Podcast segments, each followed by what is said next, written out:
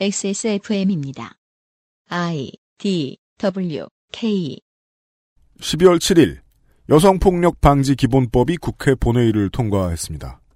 2차 피해, 지속적 괴롭힘, 파트너에 대한 폭력, 직장 상사로부터의 불이익 등 여러 가지 문제를 규정해 놓은 법이 처음 나온 것이죠. 그런데 여기에서 정의한 피해자의 대상 범위가 생물학적 여성에 한정되어 있다는 이유로 방금 통과한 이 법을 폐지하자는 청원이 나왔습니다. 법을 좀 들여다봤더니 대표 발의한 의안과는 전혀 다른 법이 되었더군요.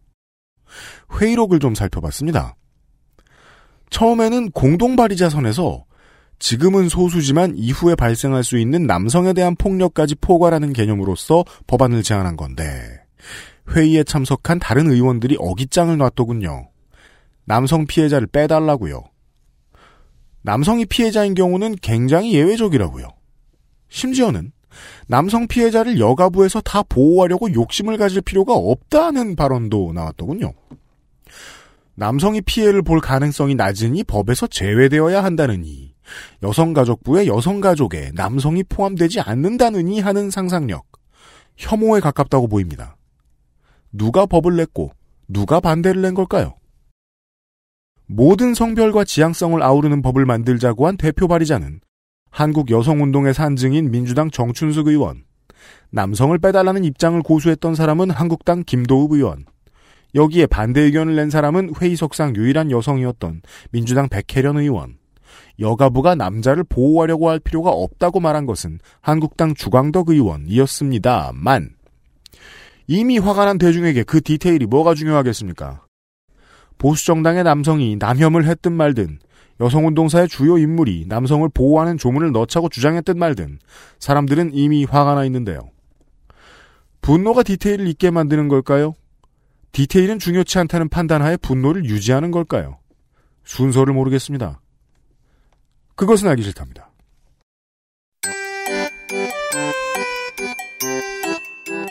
2018년 두 번째 목요일은 민하문구입니다. 김민하 씨 오늘 해주실 얘기는 뭡니까? 이재수 장군의 투신에 대해서 얘기를 해보겠습니다. 고 이재수 장군의 명복을 빕니다. 광고 후에 뉴스 roundup에 시작하겠습니다. 그것은 알기 싫다는 지친 당신에게 평산네이처 야왕데이 야왕나이트 액세스몰 블랙박스 섹션 액세스몰 음향기기 섹션에서 도와주고 있습니다.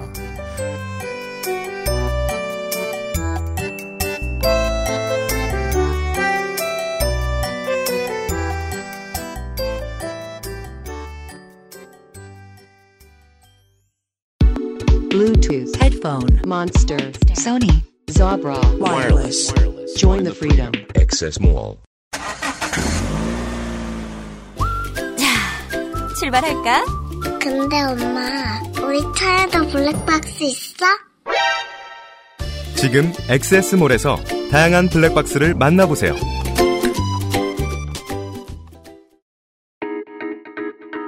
분노보다는 웃음으로 결론보다는 관찰력으로 정의감보다는 균형 감각으로 버텨온 그 알실의 325주. 그간 함께 해주신 시간에 대한 자그마한 감사 인사. 그것은 알기 싫다 300회 특집 세상은 못 바꾸는 시간 15분. 앞으로도 한동안 없을 XSFM 위켄드. 문학인, 농축산인, 시사아저씨, 비정규인, 노동운동 히어로, XSFM 부설, 한참 뒤에 눈에 띄는 문제연구소장 등 흔하지만 만나긴 어려운 게스트들과 함께 합니다. 수도권 지하철 신분당선 양재 시민의 순역 덕케이 아트홀에서 2019년의 첫 번째 주말 1월 5일 토요일 오후 6시에 뵙겠습니다. 그것은 알기 싫다 300회 특집 공개방송 세상은 못 바꾸는 시간 15분. 이메는 인터파크에서 12월 13일 목요일 오후 2시부터 시작합니다.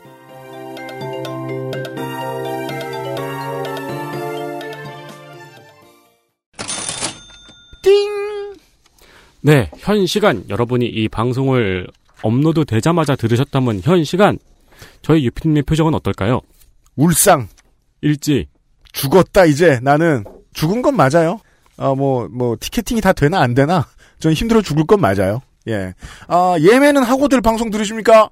네, 오늘 오후 2시에 그 알실 예매가 시작되었죠. 어, 내일은 요파시 예매와 소라소리 예매가 진행될 예정이고요. 그렇습니다. 네, 공개방송 관련 저희 이벤트가 있습니다. 이벤트. 지난주에도 말씀드렸지만 다시 한 번. 네, 이벤트 이름은 청취자가 실제로 있다.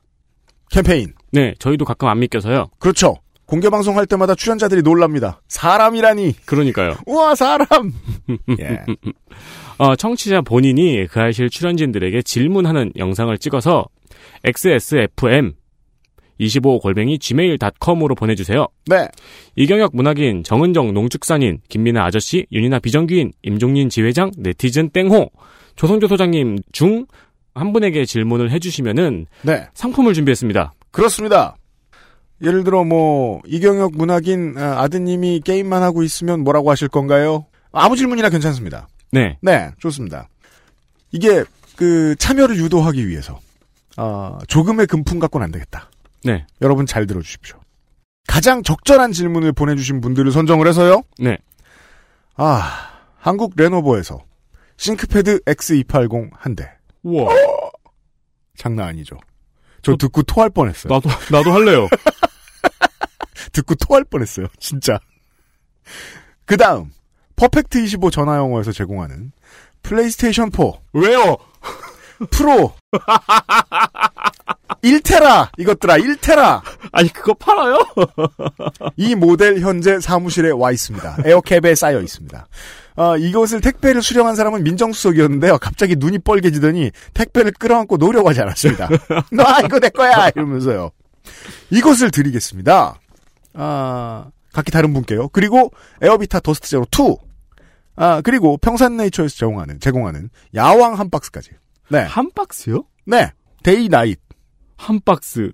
아. 두 개 한 박스요? 네. 아, 저는 이만한 거. 공장에 무슨 컨테이너로 줘? 예. 아무튼 다 무진장 비싼 건 것들입니다. 예.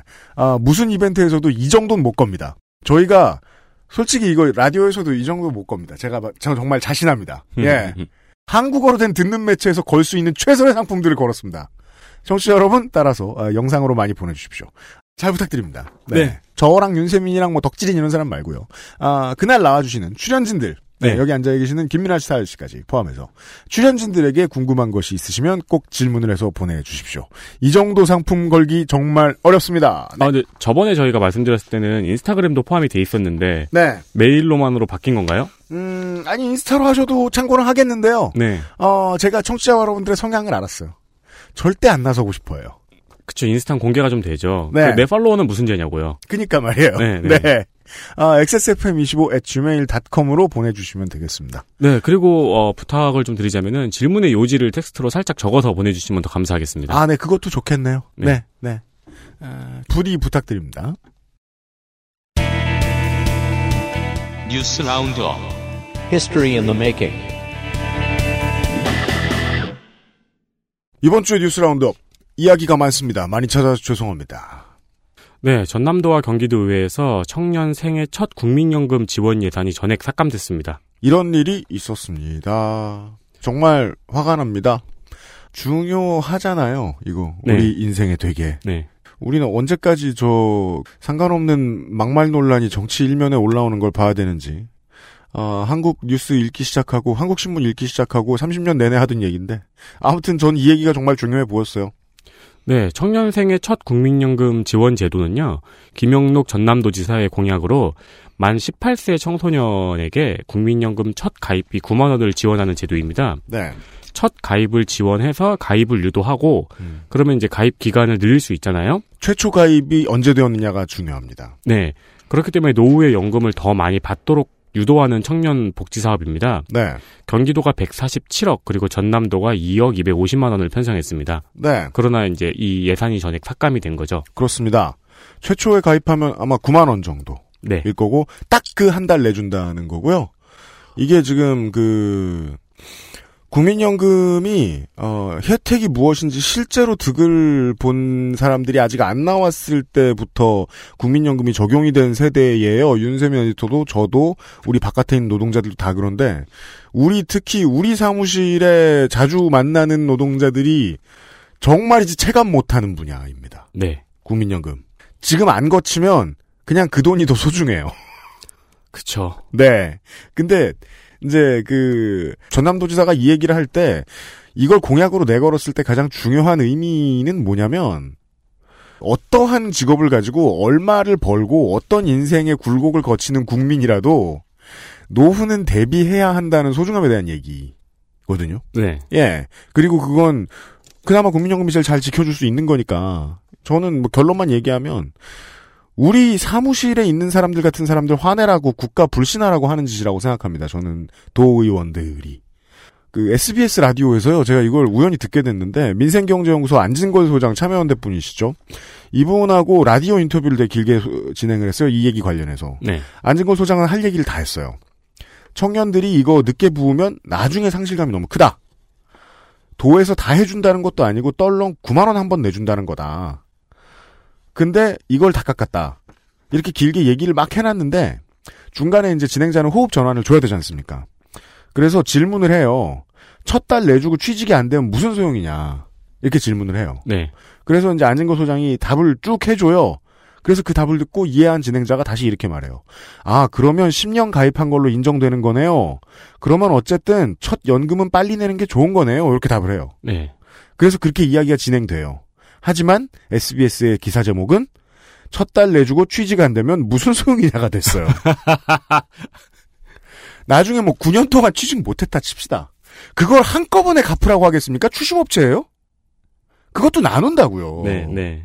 최고 등급이 되면 최고 등급이 된 대로 그게 아니면 그게 아닌 대로 나눌 방법도 있다고.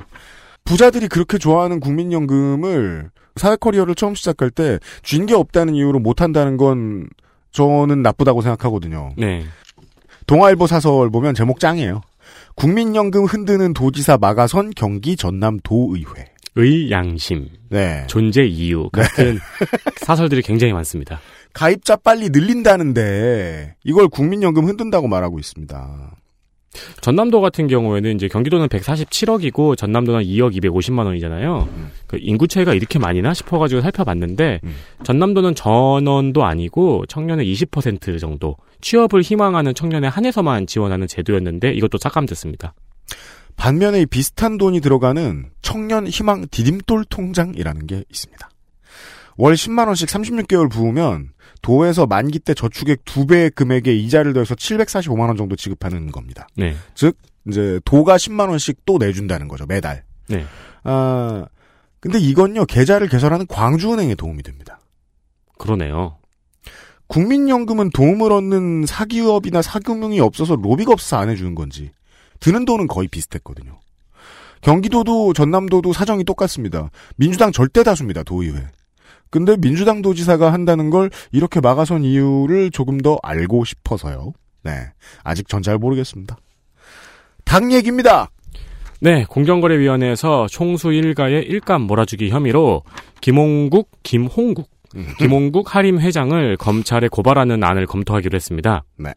방법은 아들에게 비상장 계열사인 올품을 물려줍니다. 올품이라는 회사가 있습니다. 네, 이 올품은 한국 썬벳, 제일홀딩스, 하림 그룹으로 이어지는 지배 구조를 가지고 있고, 그렇죠. 그리고 이제 이 올품의 일감을 몰아줍니다. 네.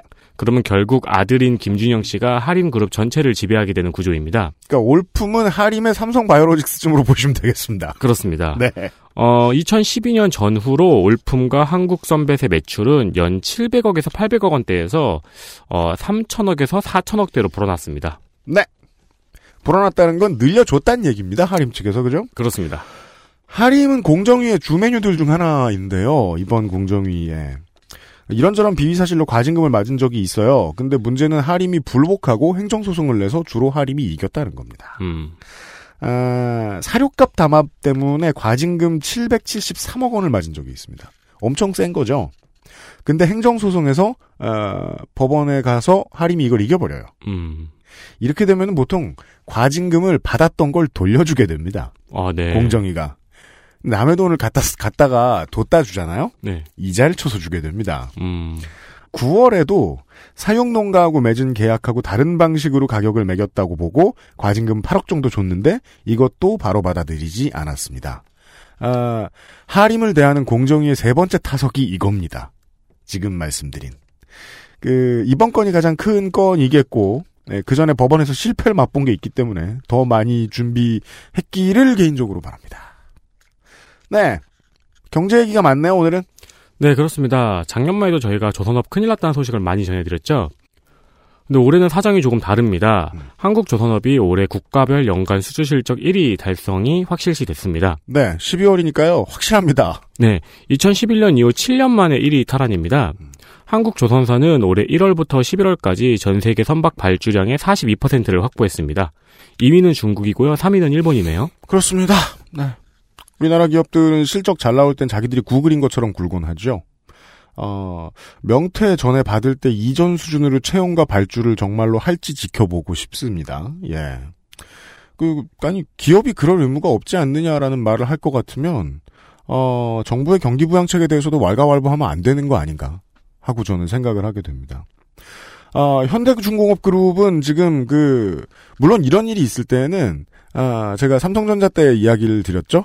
아, 지금 반도체는 고점이다. 네. 반도체인지 아무도 안 사! 현대만 아무도 안 사!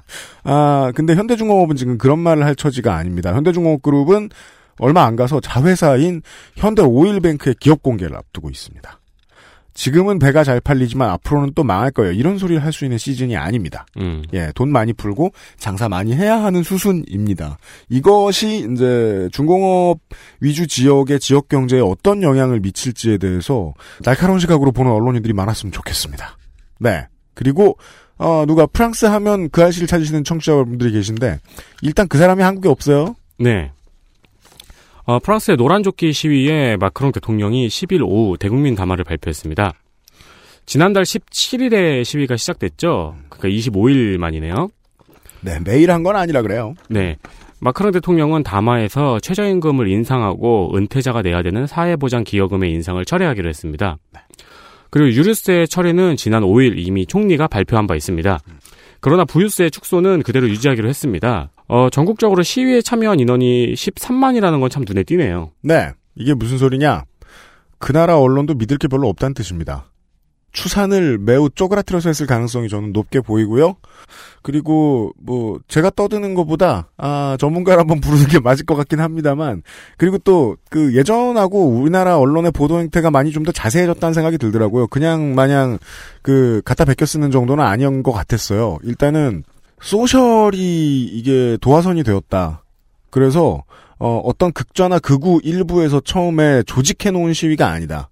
그래서 시위가 막상 이제 시위를 시위 현장을 막상 보면 너무나 다양한 소리들이 많이 나온다. 음. 그런 이야기들도 국내 언론들을 통해서 다 설명은 됐더라고요. 그리고 마크롱 대통령이 얼마나 그 부자 위주의 정책만 펼 사람인가에 대해서는 홍수아 석사와 저희가 한번 예측하는 방송을 내드렸던 적이 있고 따라서 지금은 예측된 결과라고 봐야 하는데 아, 모든 언론이 그렇게 생각하는 것 같진 않더군요. 마크롱은 개혁적이다라고 보는 사람들도 꽤 많거든요. 한국에는. 네네. 네. 저희가 얘기해드렸던 시각을 아주 간단하게만 표현하면 뭐라고 표현하면 좋을까요? 마크롱 대통령은 아, 차악 중에 최악이었다. 최악의 차악 정도로 말씀드렸는데 그, 어, 그게 차악인데 이거 되게 애매한 문장이네요. 그렇죠. 아, 그러니까 1에서 10 빼고 9에 예, 예, 쯤을 네. 선택했다 이런 얘기입니다. 아, 네. 2인가? 아무튼 더 자세한 얘기는 이게 이제 지금 유럽 전역으로 번지는 기세가 좀 엿보이고 일단 프랑스 내부에서도 빨리 진정이 되는 것 같진 않아요. 부유세를 철회를 안 해놓고서 세수를 더 확보할 방법이 없는데 무슨 수로 파격적으로 최저임금을 인상을 하느냐 이런 질문들이 나오고 있을 거거든요. 네, 인상분을 정부에서 지원해주기로 했죠. 앞으로 어떻게 될지를 더 봐야 되겠습니다. 보면서 저희들도 뭐 더 해드릴 얘기가 있나 준비하겠습니다.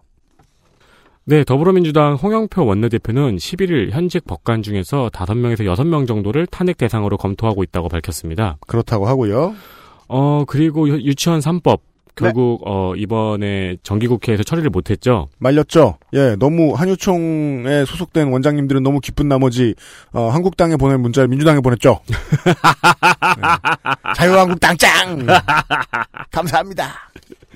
홍영표 원내대표는 기자회견을 통해서 한국당이 계속 반대한다면 유치원 3법을 패스트 트랙으로 처리하겠다고 발표했습니다. 네. 국회법상의 신속 처리 절차인데요. 이를 통하면 상임위의 5분의 3의 찬성으로 330일 뒤에 국회 표결 처리가 가능합니다. 네. 그리고 중재안이 아니라 원안 그대로 한국당의 로비하는 한유총이 깜짝 놀랄 정도로 세게 입법하겠다고 밝혔습니다. 그렇습니다. 근데 그 말 안에 말이 다 들어가 있죠. 깜짝 놀랄 수 없는 게요. 어, 원안 그대로면 원안이 뭔지 알고 있는 있거든요. 네. 예. 세긴 세단 얘기고요. 네.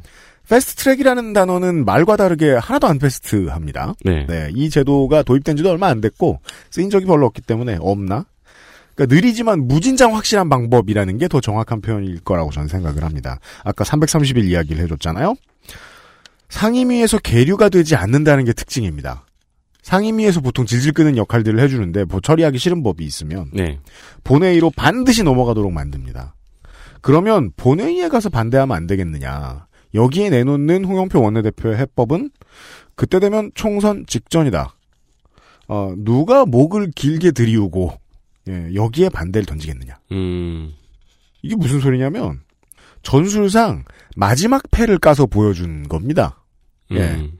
이제 알아서 선택들 해라. 유치원 3법을 둘러싸고 자유한국당 내에 자중질환이 일어나기를 동요가 일어나기를 바라는 것으로 보입니다. 또 조선일보의 시각은 다르더라고요. 총선 직전에 누가 유치원 3법을 찬성하겠냐. 그러니까 자신 있겠죠 처음엔. 네. 마지막 이야기입니다. 네, 제주도 영리병원 승인 절차에 문제가 있었다는 지적 가운데 2015년 안종범 전 청와대 경제수석의 수첩에 2015년 5월 25일 제주도 외국인 영리병원 국내 자본 이동이라는 메모가 있었다고 정의당 윤수아 의원이 지적했습니다. 네. 제주도 영리병원 설립 허가는 4월 중국 자본이 투자한 그린랜드 헬스케어 주식회사를 사업 시행자로 사업 계획서를 제출했으나 이 법인은 국내 법인이라 복지부의 사업 승인이 거절됐고요. 그리고 두 달 뒤인 6월 사업 주체를 중국 자본 100% 투자인 유한회사로 변경해서 승인을 받았습니다. 4월에 거절됐고 6월에 승인이 나왔잖아요. 네. 근데 안종범 경제수석의 수첩에는 5월 25일이 적혀 있었죠. 그렇죠. 네. 그렇기 때문에 윤서 의원의 지적은 그 사이 청와대에서 이 사업 승인을 해결하라는 지시가 있었다는 지적입니다. 네. 지금부터 제가 말씀드릴 것은 음모론입니다. 하나도 참고하지 마십시오. 아, 이게 좀 된 얘기인데 그냥 전해드리고 싶어서요. 이거 영리병원 관련해서 외국 자본이 들어오는 게 무서운 일이다 어쩌고 저쩌고 하는 사람들이 있는데 하나도 믿으시면 안 된다고 저는 생각하고 여러분들은 제 의견을 참고하지 마십시오. 그 사람들은요 A 잘 모르거나 B 위정 척사파이거나 네. C 의도가 있는 기사 셋 중 하나뿐일 거라고 생각합니다. 제주도 보건의료 특례에 관한 조례라는 게 제주도 법에 있어요. 15조에 보면 의료기관을 열어줄 때 반드시 국내 법인이 우회 투자를 해서 해외에 뭘 설립한 것이 아닌지 확인해야 된다는 법이 있습니다. 네. 조례가 있습니다. 근데 3년 전부터 꾸준히 4년 되는 이제 4년째네요. BK 성형외과라는 우리나라 병원이 녹지병원의 투자 주체라는 설이 나옵니다. 아, 실제로 투자자 중에 북경 연합 리거 의료 투자 유한공사라는 곳이 있는데 여기 최대 병원은 BK 성형외과 원장이 운영하는 서울 리거 병원이라는 곳입니다. 서울입니다. 네. 예, 제일 큰 곳이.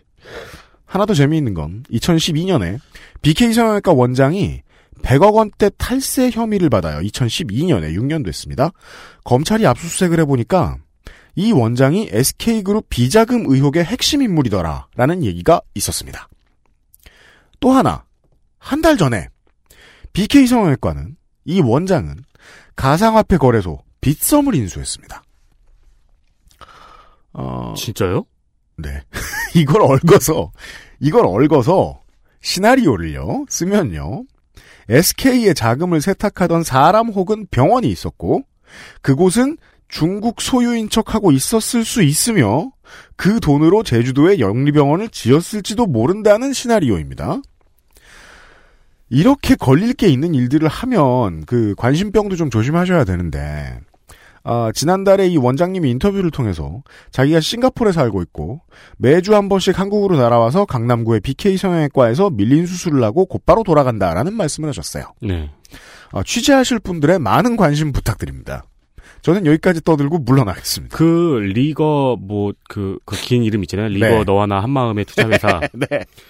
거기가 이제 원래는 주식회사였잖아요. 그렇죠. 그렇기 때문에 거기가 투자를 할 수 있기 때문에 설립허가가 안 난 건데 네. 그다음에 설립허가가 난 거는 음. 중국 자본 투자 100%인 유한회사로 변경을 했기 때문에 네. 한국 기업의 우회 투자가 없다라는 근거로 허가를 받은 거잖아요. 네. 근데 그 리거 너와 나 한마음 투자하자 회사는 네.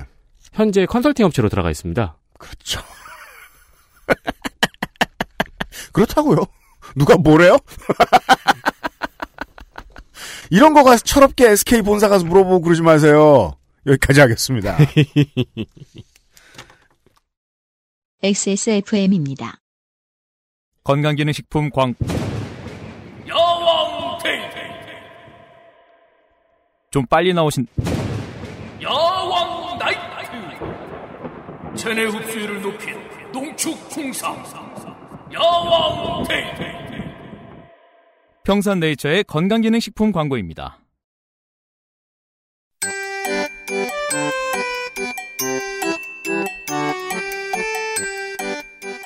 양산형 시사평론 민하문구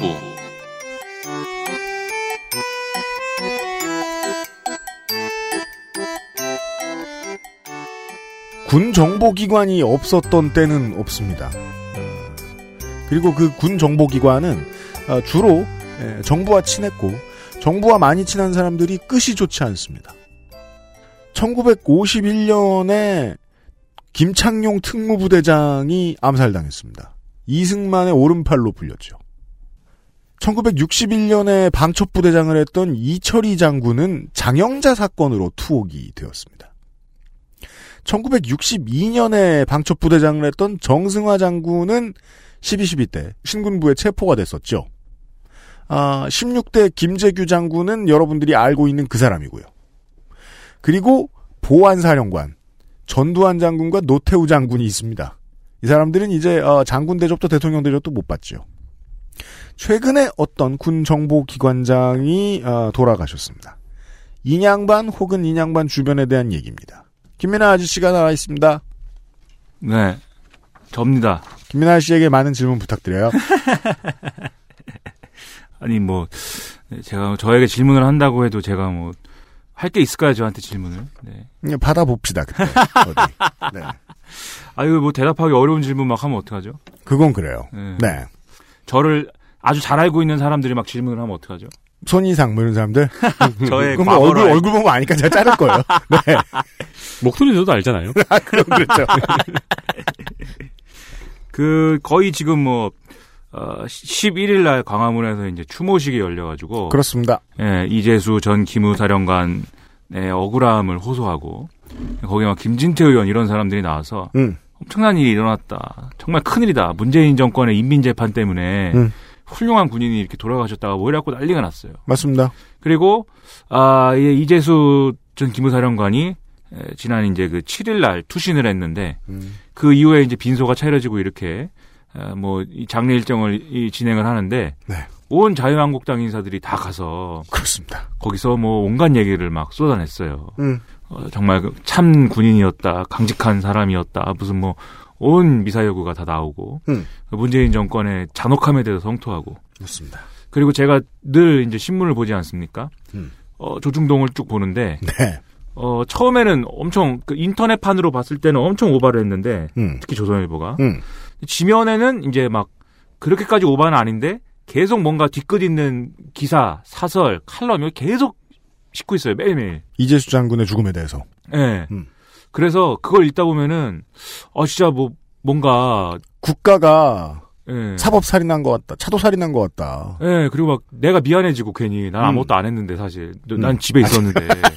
예. 아는 것도 없는데. 예, 난뭐 그냥 있었는데 그, 그 내가 큰 죄를 진 것 같고 네. 정말 우리 사회가 이대로는 안 될 것 같더라고요. 음. 근데 그런 기분을 느끼는데 음. 그런 기분을 많이들 또 뭐 느끼는 분들이 있겠죠. 그 신문을 읽으면. 음. 그 과연 어, 자유한국당이라든지 조선일보라든지 이런 분들이 그런 기분을 너무 느껴 갖고 이제 그런 글들을 쓰고 있는 거냐. 음. 그거 이제 따져봐야 될 문제이기 때문에 네. 제가 한번 따져본다 이거죠. 그렇습니다. 오늘은 이런 얘기입니다. 그래서 이제 왜 투신을 했느냐 그거부터 이제 따져봐야겠죠. 사실 이 소식을 얼마나 잘 알고 있는지 모르겠어요. 이 방송 들으시는 분들이 음. 왜냐하면 어 관심들이 많을 만한 일일 것 같기도 한데 그렇지 않을 가능성도 커요. 예 그렇다고 해서 지금 막 어떤 뉴스의 중심에 지금까지 있는 그런 사건은 또 아니고 네. 해서 어쨌든 그날 이제 이재수 전 사령관이 투신을 했고 음. 예, 송파구의 뭐 문정동의 한 오피스텔에서 네. 그리고 오피스텔이 보미, 보니까는 저는 처음에는 창문에서 뛰어내렸거나 그런 줄 알았는데 음. 어, 내부에 이제 큰 저 가운데 구멍이 뚫려 있는 그런 구조더라고요. 그렇죠. 그래갖고 그 내부에서 이제 음. 아, 높은 데서 아, 이 처음에는 사람들이 그 떨어지는 소리를 듣고 누가 이제 추락했다 이렇게 생각했는데 음. 보니까 이제 그 유서를 쓰고 네. 이제 그 유서를 옷에 넣은 채로 이제 떨어진 거죠. 음. 그 유서가 공개가 됐어요. 음. 그 유서는 이제 그 이재수 전 사령관 측의 변호인이 공개를 했죠. 그렇습니다. 그 내용에 이렇게 써 있습니다. 세월호 사고 당시에 기무사는 최선을 다했는데 음. 민간인 사찰을 했다는 이유로 수사를 받아서 이제 안타깝다 이런 얘기가 있고 네. 자기가 모든 걸 안고 가겠으니 관대한 처분을 좀 부탁한다 이런 내용이 있고요. 보수 언론으로부터 가장 많이 표제로 쓰였던 말이었습니다. 자기가 모든 걸 안고 가겠다. 예. 지난 정권에도 몇 번 들은 얘기죠. 음. 예. 그리고 이제 기무사의 세월호 유가족 사찰 문제로 이 검찰 상황에 대해 수사를 받는 상황에 이제 압박감을 느낀 이런 정황들 네. 그런 게 쭉 써놨어요. 음. 어 그래서 이제 그 수사와 그 수사에 의한 어떤 압박감이 직접적인 투신의 원인인 것은 맞는 것 같아요. 네. 그 그리고 이 투신 직후에 이제 거기다 누가 종이 쪽지를 갖다 놓은 게 이제 또 이 언론에 보도가 됐는데 음. 그 종이 쪽지에 이렇게 뭐 써 있어요. 당신의 죽음은 조국을 위하여 헛되지 않을 것입니다. 네. 그 그걸 보 그런 상황이 그날 이제 쭉 벌어졌는데 음. 그 종이의 문구를 보고 상당히 또 섬뜩하더라고요. 얘기가 음. 그렇지 않습니까? 아니 누가 이렇게 그 투신을 했어요. 네. 투신을 했는데 음. 그 투신을 한 것에 대해서 이제 뭐 어, 추모를 하고 싶은 마음과 그렇죠. 안타까운 마음들이 들 수가 있는데 음. 그때 되게 뭐라고 합니까? 아, 어, 이 억울함을 뭐 풀어드리겠습니다. 내지는 음.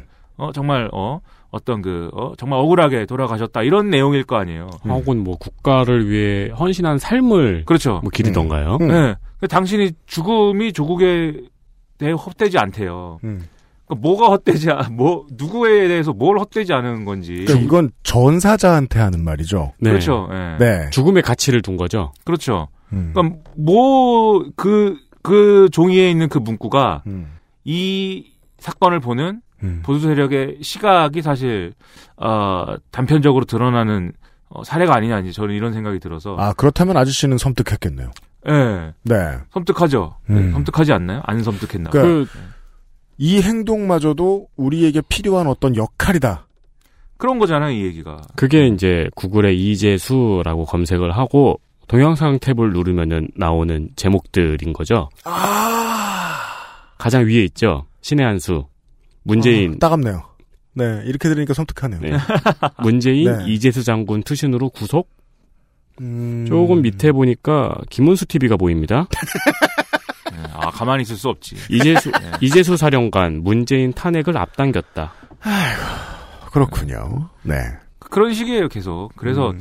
아 이거 참 엄청난 엄청난 이런 또 생각들을 하고 있는 건데 음. 그러면은 애초에 이제 사건이 뭐냐 이걸 한번 봐야겠죠 네, 그렇습니다. 세월호 유가족 사찰을 해서 어 이 사람이 이제 수사를 받은 건데 음.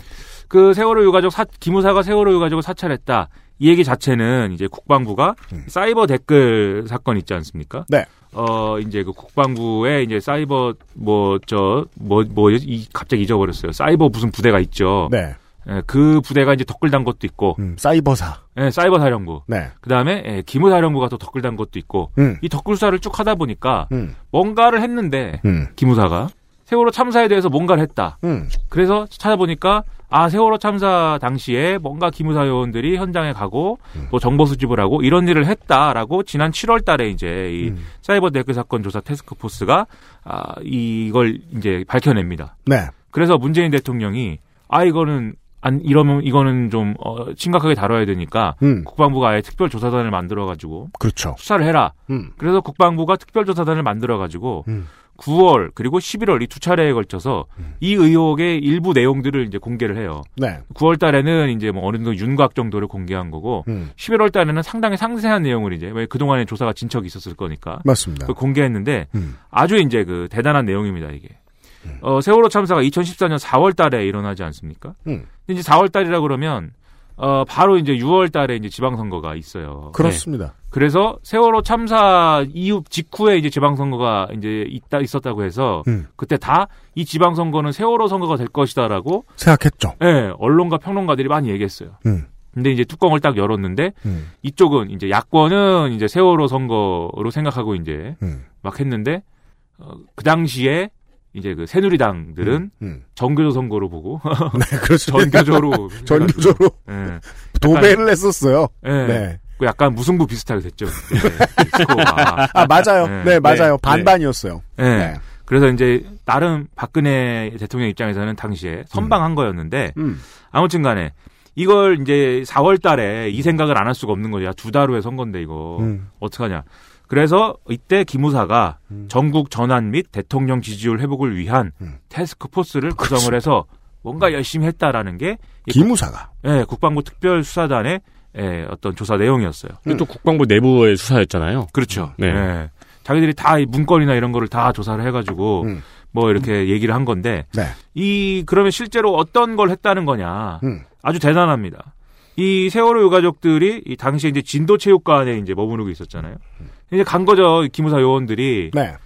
또 가서 가면 가서 또 나는 기무사 요원입니다라고도 얘기도 안 하고 음. 이런 저런 뭐 경찰 행세를 하기도 하고 음. 뭐 국정원 요원 행세를 하기도 하고 기자 행세도 했다고 하죠. 예, 기자 행세도 하고 뭐 이런저런 행세를 해가면서 음. 예, 이 실종자 가족들 개인의 성향은 어떤지를 다 파악을 한 거예요. 음흠. 그리고 이 사람들이 어, 혹시 어, 정당 가입 이력이 있는지 음흠. 그리고 뭐 예를 들면 뭐 운동권 출신은 아닌지 음. 그런 사람들이 따로 분류하는 거죠. 네. 정치적 성향이 이제 강한 사람들이나 네. 아, 뭔가 과거에 무슨 뭐 단체 활동을 했다거나 그런 사람들은 따로 분류를 하는 거고 네. 평소에 TV 프로그램 뭘 보는지 그렇습니다. 그죠? 어, JTBC 보는지 음. 아니면 뭐 TV조선 보는지 음. 그런 거. 피해자 가족들에게 종북의 세체를 더 씌우려고 하는 작업이었다는 것이지요.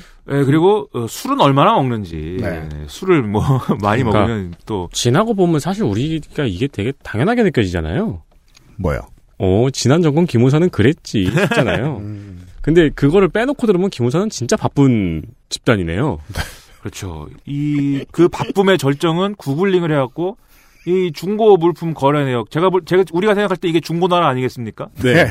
예, 평화나라요. 예, 네. 인터넷 카페를 통해서 중고 물품을 거래한 기록까지 다 찾았다. 그렇죠.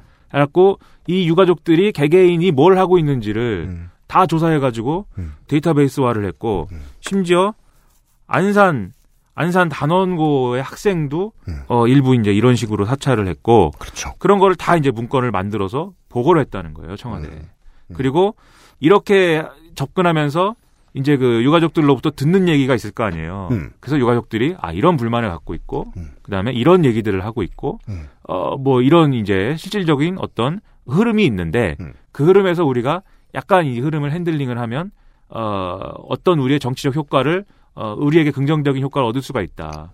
예를 들면 세월호 유가족들에게 에, 어떤 뭐 보상이라든지 네. 배상 뭐 이런 문제로 접근을 해서 음. 그들 사이에 이런 이 세월호 참사의 어떤 그 아, 문제를 배상과 보상의 문제로 생각하도록 음. 유도를 한다든지. 그렇죠. 왜냐하면 그때 유가족들은 어 이미 한 5월 달 정도 되면 배상이나 보상은 핵심이 아니다라고 얘기를 하기 시작해요. 그럼요. 예. 네. 이 사건의 근본적인 원인을 찾아야 되고 음. 재발 방지를 해야 되기 때문에 음. 어 그걸 위해서 이제 이제 세월호의 어떤 뭐 특별조사위원회나 이런 걸 꾸려서 음. 거기에 수사권과 기소권을 줘가지고 네. 아, 상당한 권한을 부여해가지고 발본색원 해야 된다 이런 얘기를 하기 시작하거든요. 그렇죠. 근데 이제 그렇게 가면 정권에 부담이 되니까 음. 기무사가 볼 때는 음. 왜냐하면 뭘 조사를 해야 되고 청와대도 조사를 해야 되고 음. 자료를 갖다 내야 되고 음. 통제할 수 없는 상황이 벌어질 테니까 음. 그런 거 말고 음. 적당한 수준에서 배상이나 보상 문제로 이렇게 종결할 수 있는 이런 쪽으로 좀 여론을 유도하고 네. 또그 여론을 유도하면서 동시에 에, 여론 조작을 하는 거죠. 음. 세월호 가족들이 어, 어떤 그 배상과 보상을 기대하면서 이러저러한 이제 활동을 하고 있다. 음. 예. 그런 그렇죠. 여론을 갖다가 또 형성하려고 했다. 네. 네. 기자들이 그때 노력을 많이 했죠. 음. 그렇죠. 예. 우리 조, 조중동들이 특히 음. 조선일보는 음. 상당한 노력을 했죠. 그리고 또 아, 우리가 그동안 의심해온 이런 음. 여론 형성의 어떤 그 형식 있지 않습니까?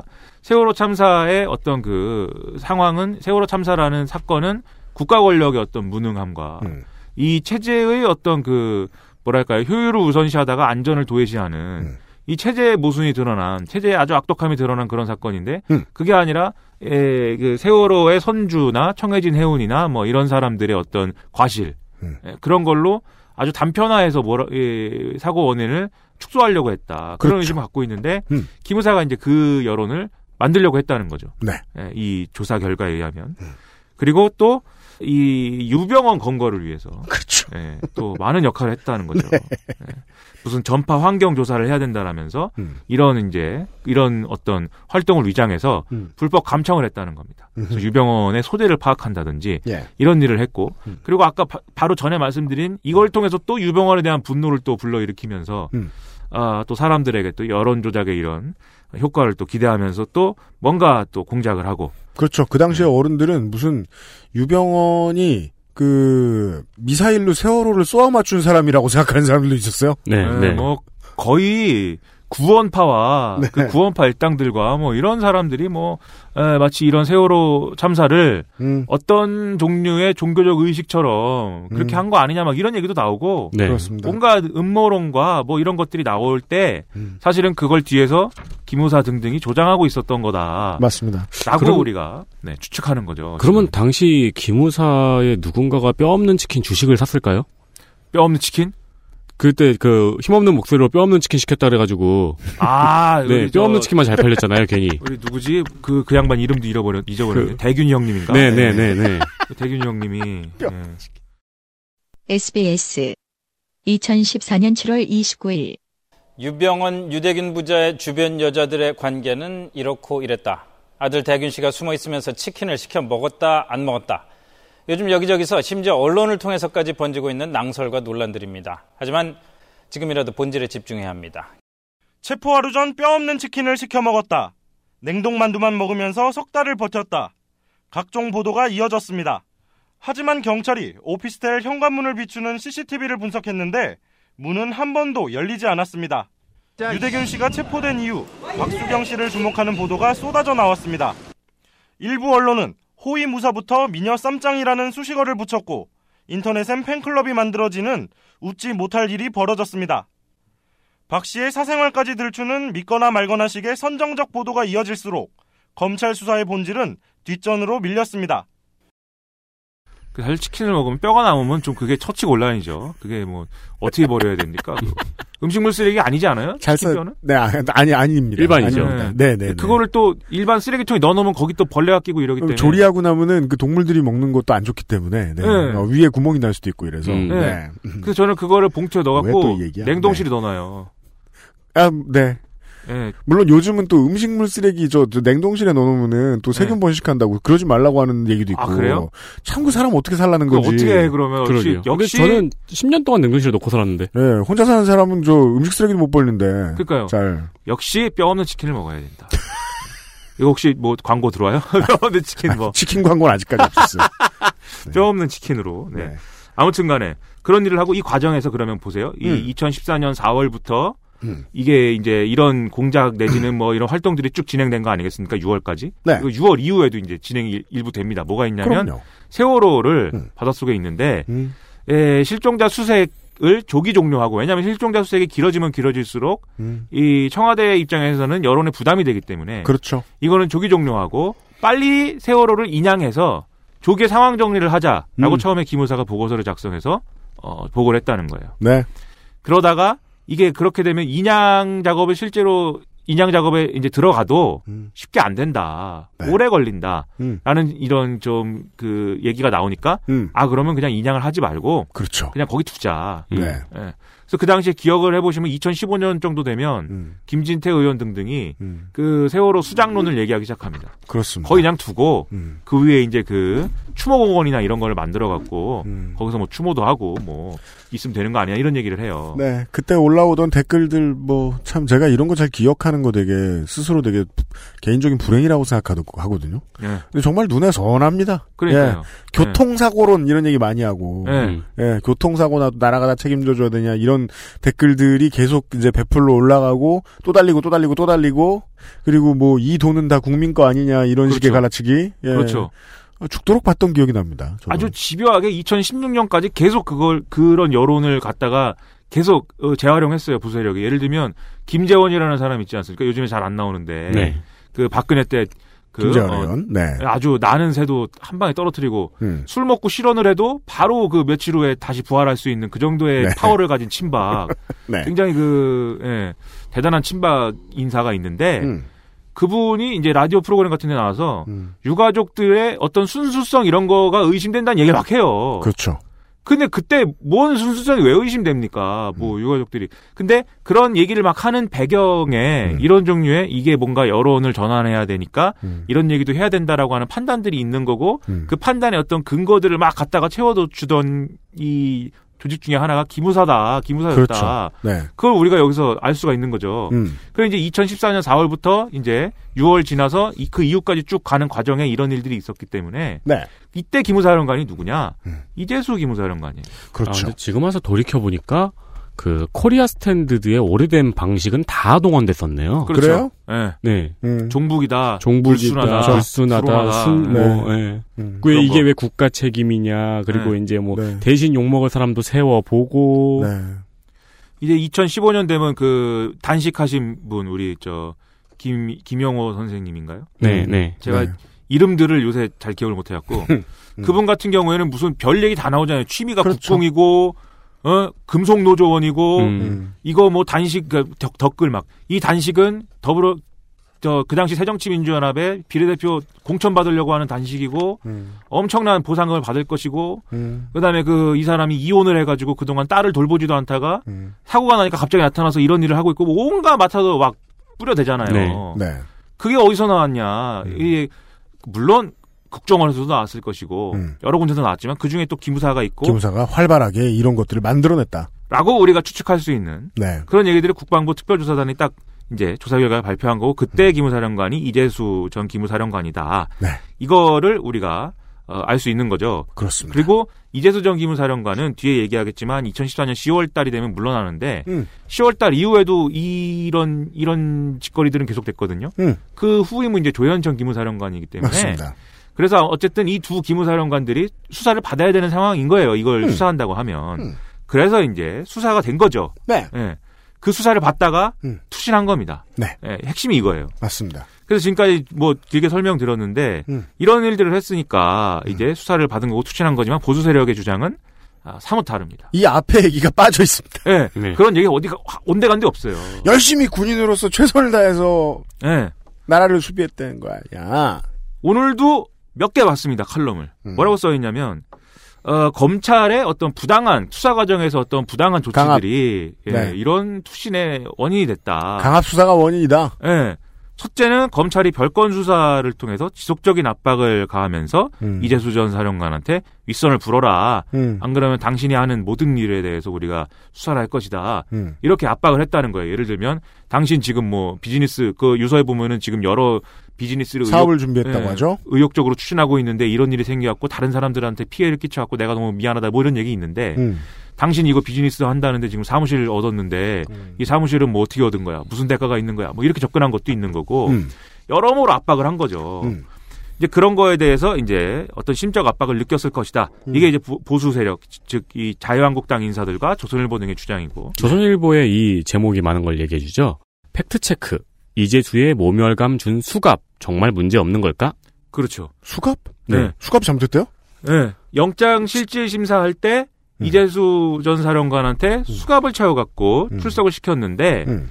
영장 실질 심사에 항상 수갑을 채워야 되는 건 아닌데 음. 굳이 수갑을 채운 것은 또 심적 부담을 준 거다. 모멸감을 주기 위해서다. 예, 아주 망신 준 것이다. 음. 아무튼 앞 얘기는 쏙 빼놓고 뒤에 얘기 되게 슬프게 잘하네요. 예. 그리고 이제 앞 얘기가 조금 나오는 게 세 번째 부분인데 음. 셋째는 기무사가 이제 세월호 유가족 사찰을 하고 뭐 그랬다는데 음. 이거는 별일이 아니고 그 거뭐 깔까 그럴 수도 있지. 오히려 기무사들은 유가족들을 도와주려고 했다. 도와주려고 한 거다.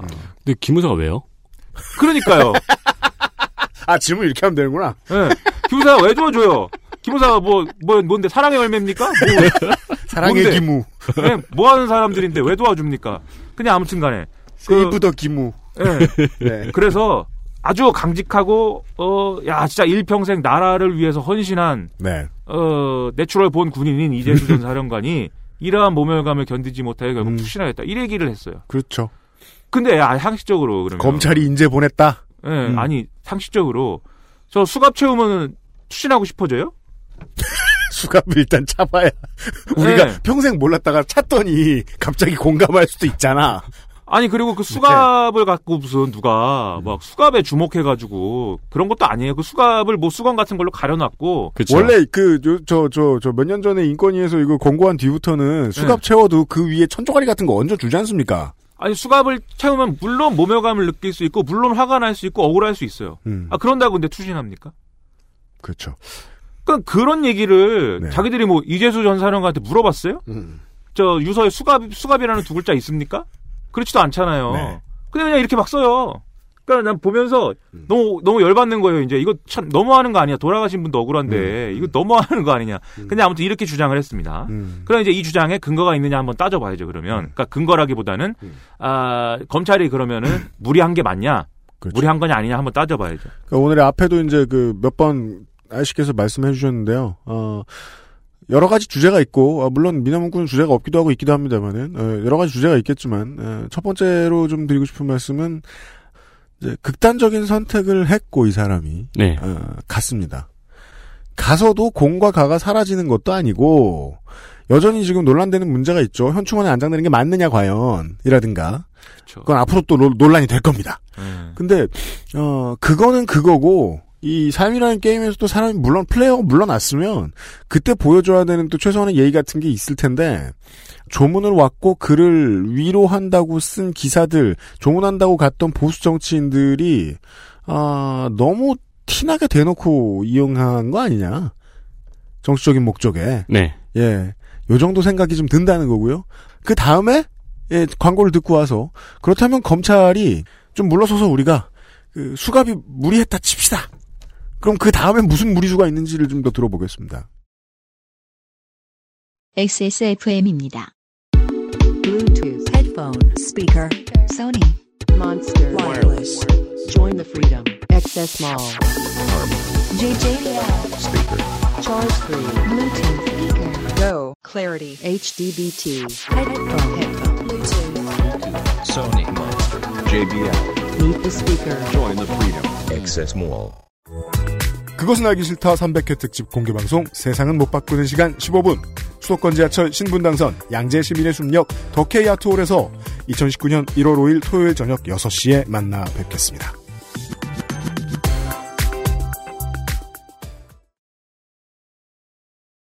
광고 듣고 왔습니다. 등 뒤쪽을 누르면 팔이 움직이는 슈퍼맨을 만지작거리고 있는 어, 김민아 아저씨와 함께하고 있습니다. 어, 고개도 숙일 수 있네요, 그 슈퍼맨. 저 슈퍼맨은 머리보다 목이 더 넓어요. 원래 슈퍼맨이 그게 특징이잖아요. 그래요? 예, 목이 굵어요. 음. 멀리서 보면 엄지손가락 같을 거예요. 네. 이 슈퍼맨도 이게 약간 예, 어깨가 굽었나? 이게 팔이 뒤까지는 안, 안 그거 안- 손으로 이렇게 할 수 있어요. 아니, 너무 무리하면 안 됩니다. 네. 지금 저 슈퍼맨은 저 kryptonite를 봐서 50견이 왔어요. 그러니까 이게 양손이 양 어깨가 약간 그 짝짝이로 넘어가요. 이게 그러면은 이게 이게 그냥 이렇게 하면 돼요. 예, 등 하면 돼요, 근육이. 등 근육이 약간 그 불균형하게 이게 돼 있다는 거거든요. 그래서 마사지를 좀 해야 될 것 같고 예, 그저 재활 훈련을 좀 해야 될 것 같습니다. 슈퍼맨이 약간 틀어지잖아요. 이게 몸이 틀어져 있는 거예요 한쪽으로 이게 안 됩니다 이게. 방송 안 할 거예요? 그래서 이제 검찰 수사가 어 사실 네. 검찰 수사 중요한 이런 종류의 정치적으로 민감한 수사할 때 무리를 많이 하죠 사실. 그렇죠. 어 예를 들면은 벌- 별건 수사, 별건 수사 늘 얘기 나오잖아요. 음. 애초에 그 혐의가 걸려 있고 기소할 게 아닌데 딴 걸로. 그렇죠. 음. 딴 걸로 압박해가지고 그 사람을 이제 코너에 몰아가지고 너네 집안 걸 집문서 땅 문서 다 털어봐? 예. 너 그리고- 요새 매주 강원랜드 간다며? 그 네. 건돈 뭐야, 그거? 예. 너 노상방뇨 한다며? 야, 예. 등등등. 예, 그럼 막 그런 거 있, 지 않습니까? 어떤 사람이 횡령을 해가지고 횡령 수사한다고 불렀는데 음. 횡령을 안 부르니까 아, 저 우리가 수사를 하다 보니까 당신 이 횡령임이니까 뭐 사장이나 뭐 이런 사람일 거 아니에요? 네. 수사를 해 보니까 당신이 어쨌다 저쨌다 얘기가 나오는데 당신은 그러면은 자 어, 강간범이 되실래요? 횡령범이 되실래요? 이렇게 접근하는 거죠. 음. 네. 그러니까는 그런 식의 이제 별건 수사들이 있어서 문제가 되고 음. 또늘 논란이 나오는 건 사실입니다. 그래서 이재수 전 사령관의 여러 혐의에 대해서 그런 식의 별건 수사가 이제 진행이 됐다면 진행이 된 건지 한번 확인을 해봐야겠지만 네. 진행이 됐다면 이제 그게 이제 무리하다라는 비판이 있을 수 있어요. 음. 네, 있을 수 있고. 근데 이제 그런 이제 그 별건 수사까지 해서 하려고 한 게 실제로 뭐냐 이건 한번 또 같이 봐야 되죠. 네. 어 실제로 하려고 한 거는 사실 이, 이 유서의 유서와 이제 조선일보 보도 등등을 보면은 윗선을 부르라고 하면서 이제 압박 압박을 한 거니까 음. 그 윗선이 누구냐? 음. 그 사실 여기서의 윗선이라는 거는 음. 뭐 물론 이제 기무사령관의 윗선이라고 하면 국방부 장관이 될 것이고 국방부 네. 장관, 안보실장, 뭐그 다음에는 청와대 안쪽입니다. 그렇죠. 그렇게 네. 봐야 되는 거죠. 근데 여기서는 이제 아무래도 김관진 당시 국방부 장관, 네. 예, 나중에 국가안보실장이 되는 음. 이 분을 이제 수사하려고 했다라고 봐야 되는 거죠. 그리고 음. 사실 기무사의 지금까지 여러 논란들이 있지 않습니까? 지금 나온 이런 뭐 댓글 얘기, 그 전에 댓글 얘기도 있고 이런 네. 공장 얘기도 있고 뭐 쿠데타 문건 얘기도 있고 음. 이거를 수사하려면은 지금 이제 김관진 전 실장이 어 지금 이제 사이버 사령부 관련해서는 재판 받고 있지 않습니까? 네. 그 나머지는 이제 수사가 이제 100%막 진행은 되지, 되고 있지 않잖아요. 음. 왜냐하면은 그 당시에 기무사령관들이라든지 이런 사람들을 먼저 조사를 해야 되는 거니까. 그래서 올 여름에서 가을로 넘어가는 타이밍에 그 조현천 장군이 미국으로 갔다. 예. 이 사람이 이제 평생 와퍼만 먹기로 했나 보다. 예, 안, 온다. 예. 올 계획이 없다고 한다. 온다더니. 네. 그, 그래서 막 또 조현천 체포, 체포 결사대 같은 거 만들고 싶고 막 이렇게 되잖아요, 상황이. 그러니까 그 사람은 안 오고. 네. 예? 그러면 우리가 누구를 수사해야 되냐. 이러든지 이재수 기무사령관을 좀 무리하게 수사했을 수 있죠. 음. 근데 어쨌든 목표는 아마 어, 김관진 전 실장을 이 의혹과 관련해서 가능성이 높죠. 예, 거기까지 가는 게 아마 목표였을 것이다. 음. 그래서 이제 조선일보 등등도 계속 그 얘기를 해요. 특정인을 염두에 둔 무리한 수사였다. 음. 거기서 특정인은 제가 볼 때는 김관진이다. 네. 근데 이 김관진 씨가 음. 이재수 전 사령관 빈소에 갔습니다. 네. 가갖고는 참 참 군인이었다. 이런 얘기 막 해요 또. 그렇습니다. 예, 그리고 어, 사람들이 그 기자들이 뭐 이런 뭐 무리한 수사나 뭐 적폐 얘기나 뭐 이런 기무사나 이런 얘기에 대해서 어떻게 생각하냐 물어보니까 그건 내가 뭐 별로 할 말은 없다 이렇게 답, 답하거든요. 음. 맞습니다. 네. 근데 양심이 있으면 가서 미안하다고 하는 거지. 예? 그 사람들이 물어볼 때 음. 이재수 전 사령관의 죽음에 대해서 물어볼 때뭐 예를 들면 하다못해 음. 우리가 이제 지켜주지 못해서 미안하다든지 음. 정말 어 내가 그때 장관이었고 기무사령관이었는데 어 내가 더 높은 사람으로서 어더 이렇게 이렇게 더 많은 책임을 지거나 이렇게 할 수 있었으면 좋은데 그게 아니어서 뭐 유감이라든지 뭐 이런 얘기를 해야지. 그렇죠. 참된 군인이었다를 왜 얘기합니까 거기서? 그러니까 진짜로 참된 군인 혹은 사람들이 생각하는 군인 슬래시 상관의 로맨스에는 상당히 어긋나 있는 네. 어, 언사였어요. 그리고 이렇게 수사 타겟이 돼 있지 않습니까? 김관진 전 실장도 그렇고 음. 이재수 전 사령관도 그렇고 보수 언론들은 이 사람들이야말로 참군인이라고 지금 계속 자꾸 참군인들이 예, 네. 그 거의 관비 어천가 김관진의 관비 어천가를 맨날 불러요. 음. 김관진이 참군인이에요. 그리고 음. 어 그거 있지 않습니까? 유명한 말 쏠까요 말까요 묻지 말고 쏘라고. 음. 예? 북한이 도발을 했을 때 네. 쏠까요 말까요 묻지 말고 음. 일단 쏴라 이렇게 그 저 일선의 지휘관과 사병들에게 얘기한 그 동영상 같은 게 나오면서 네. 아, 저는 강직한 군인 그리고 무슨 뭐 어? 자기 사무실에 뭐 김정일 사진 걸어놓고 뭐 항상 뭐 적이 뭐 김정일하고 그다음에 무슨 뭐 그 북한 군인 사진 걸어놓고 적 적이 나를 항상 감시한다는 느낌으로 나는 뭐 어 저짐저 뭐 직무를 하고 뭐 그게 말이 됩니까? 어둠 어둠의 주사파죠. 그죠. 그게 이미 이미지 이미지 전략을 하는 거지. 뭐라고 말해야 돼? 밝음의 주사파야? 그 우리 사무실에서는 고로상에 계속 밥을 먹으며 대표님을 감시하고 있거든요. 제가 철저한 안보관이 있어요. 예. 고로상이 먹으니까 난 밥을 조금 먹자. 예. 뭐야 이게? 아니 뭔 말이 되냐고요. 그리고 사이버 사령부가 만들었다는 짤방 보셨습니까? 뭐요? 김관진을 이순신에 대입해가지고. 아, 알아요. 예? 아니 그거 나 뜨겁지 않습니까? 그거 다 어쨌든 컨펌을 김관진이 했을 텐데. 그런 거를 하던 사람을 갖다가 참군인이라고 하고 아무튼 그게 아 그러니까 나 뜨거워가지고 네. 아무튼 뭐 뭔 얘기하다가 거기까지 갔지? 김관진은 좀 스스로에게 당당할 필요가 있겠다. 아무튼 그게 이제 어, 그래서 이제 검찰이 거기까지 갔을 것 같고 그 다음에 수갑의 경우에는 그 방금 말씀하신 팩트 체크 기사에 조선일보가 뭐 써놨습니다. 근데 조선일보가 써놓은 얘기가 완전 틀린 건 아닌 게이 대검찰청 예규 중에 보면은 체포나 호송 중에 도망을 가거나 남을 위해할 우려가 있는 경우에 수갑을 채울 수 있다 이렇게 돼 있다는 거예요. 음. 그러면 과연 이재수 전 사령관이 그때 영장 실질 심사를 받으러 가는데 도망을 가거나 뭐 남을 위해할 가능성이 있었던 거냐 그렇게 따지면 사실 아 좀 애매하죠. 그러면 그럴 가능성이 있다고는 볼 수 없죠. 사실. 근데 이제 동일 선상의 수사 대상자였던 조현천 사령관이 미국으로 가서 안 돌아오는 것으로 보아 예. 이 사람도 지금 뛰어가서 미국 가면 어떡하냐라는 네. 근거로 채웠을 수 있지 뭐. 근데 아무튼 그렇죠. 아까 네. 그저 지적할 가능성이 1도 없던 것을 지적한 것은 아니다. 조선일보가. 그렇죠. 네. 특히 수갑의 경우는 사실 어 어떤 경우는 채우고 어떤 경우는 안 채운다의 사실 기준이 사실은 없어요. 예, 검찰 마음대로 지금 하는 거잖아요. 음. 그래서 그런 부분들은 뭐 보완도 필요할 수 필요할 수 있을 것 같고. 그러니까 우리가 좀 예. 이야기를 들어주자면 거기까지는 들어줄 수 있다. 그렇죠. 네. 예. 그럼 이제 거- 그건 이제 검찰 수사에 대한 부분이고 음. 검찰 수사에 대한 부분은 이 정도로 이제 정리하면 되는 거고. 예. 그래서 무- 문무일 총장도 우리가 인권 침해를 한 게 없는지 한번 돌아보자라는 취지로 이제 얘기를 했어요 어저께 이 방송을 녹음하고 있는 전날에. 음. 그래서 거, 그 정도에서 이제 클리어하면 되는 거고 나머지 이제 아까 말씀드린 세월호 참사 현장에 가갖고 그러면 그 유가족들이 있는 진도체육관에 가가지고 어 정보를 수집하고 뭐 이런 거에 대한 이재수 전 사령관 측의 주장이 또 있습니다. 음. 그동안 법정에서도 했고 뭐 이런 주장이 있는데 네, 이것들을 좀 정리할 필요가 있을 것 같습니다. 네, 그것이 내용이 뭐냐를 한번 따져봐야 돼요. 음. 이거를 또 제가 볼 때는 이재수 전 사령관이 법정에서 한 증언이기 때문에 음. 자기의 이제 그 방어 논리를 어디다 정리를 해놓은 거거든요. 음. 그 문서의 형태로. 근데 월간 조선이 요새 또 열심히 그 뭐야 인터넷판 기사를 많이 써요. 음. 뭘 하려고 그러는 건지. 네. 월간 조선들이 막 쓰는데 그 인터넷 기사를 딱 써갖고 제목이 뭐냐면 이재수 제2의 유서에 자기 이서를 제2의 유서를 자기들이 전문 뭐 공개를 한다는 거예요. 음. 보니까 이- 이 얘기더라고요. 그 어, 이재수 전 사령관이 법정에서 했던 자기 방어 논리가 음. 써 있는 문서를 음. 아, 그걸 제2의 유서라고 부른 거요? 예, 지- 그게 네. 제2의 유서라면서 보도를 했더라고요. 그러니까 그것도 사실 웃긴 거죠. 못됐죠? 예.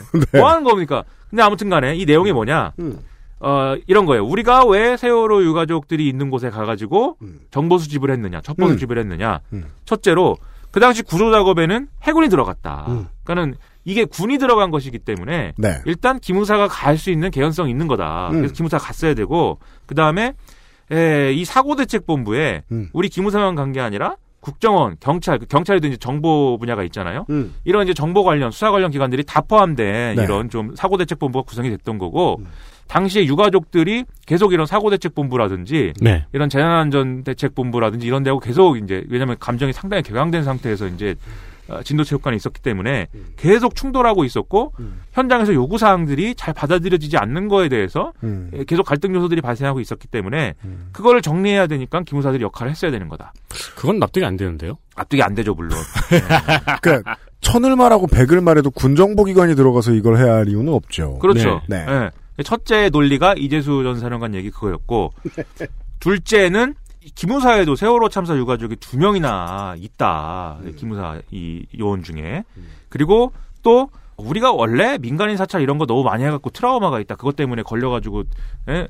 그 개박살나고 이래가지고 그래서 각별히 그런 거에 유의를 하라고 내가 여러 차례 얘기하고 음. 이렇게 다 했다. 그럼 안 갔어야죠. 예, 그러니까요. 네. 예. 그것도 납득이 안 되죠. 그렇죠. 그 뭔 상관입니까? 세월호 참사 유가족들이 기무사 요원이 있는 게이 네. 문제 의 핵심하고 뭔 상관입니까? 그럼 그 가족들이 가 있으면 됩니다. 그러니까 아무 상관 없는데 아무튼 자기 방어 논리로 그러니까 자기 의도가 그렇지 않다라는 거를 주장하기 위한 근거 논리로 지금 네.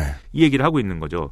그리고 셋째로 또 당신은 박지만에 대한 정윤의 미행설이 막 제기가 되고 청와대 내에 이런 문고리 3인방과 김기춘 비서실장과 이런 막 권력 싸움 등등이 막 어수선하게 막 쏟아져 나오는 그런 시기였기 때문에 청와대 관계자들하고 자기는 이제 아주 서먹한 사이였고 대통령 독대도 한 번도 자기가 한 적이 없고 그렇기 때문에 이 국방부 특별수사단이 주장하는 것처럼 어떤 어, 대통령의 지지율을 올리기 위해서 또는 육사지방선거를 앞두고 프레임 전환을 하기 위해서 자기가 정치적인 그런 판단을 내릴 위치나 입장이 있지 않았다. 내가 충성 경쟁을 할 수 있는 상황도 아니었고 할 입장도 아니었다. 예.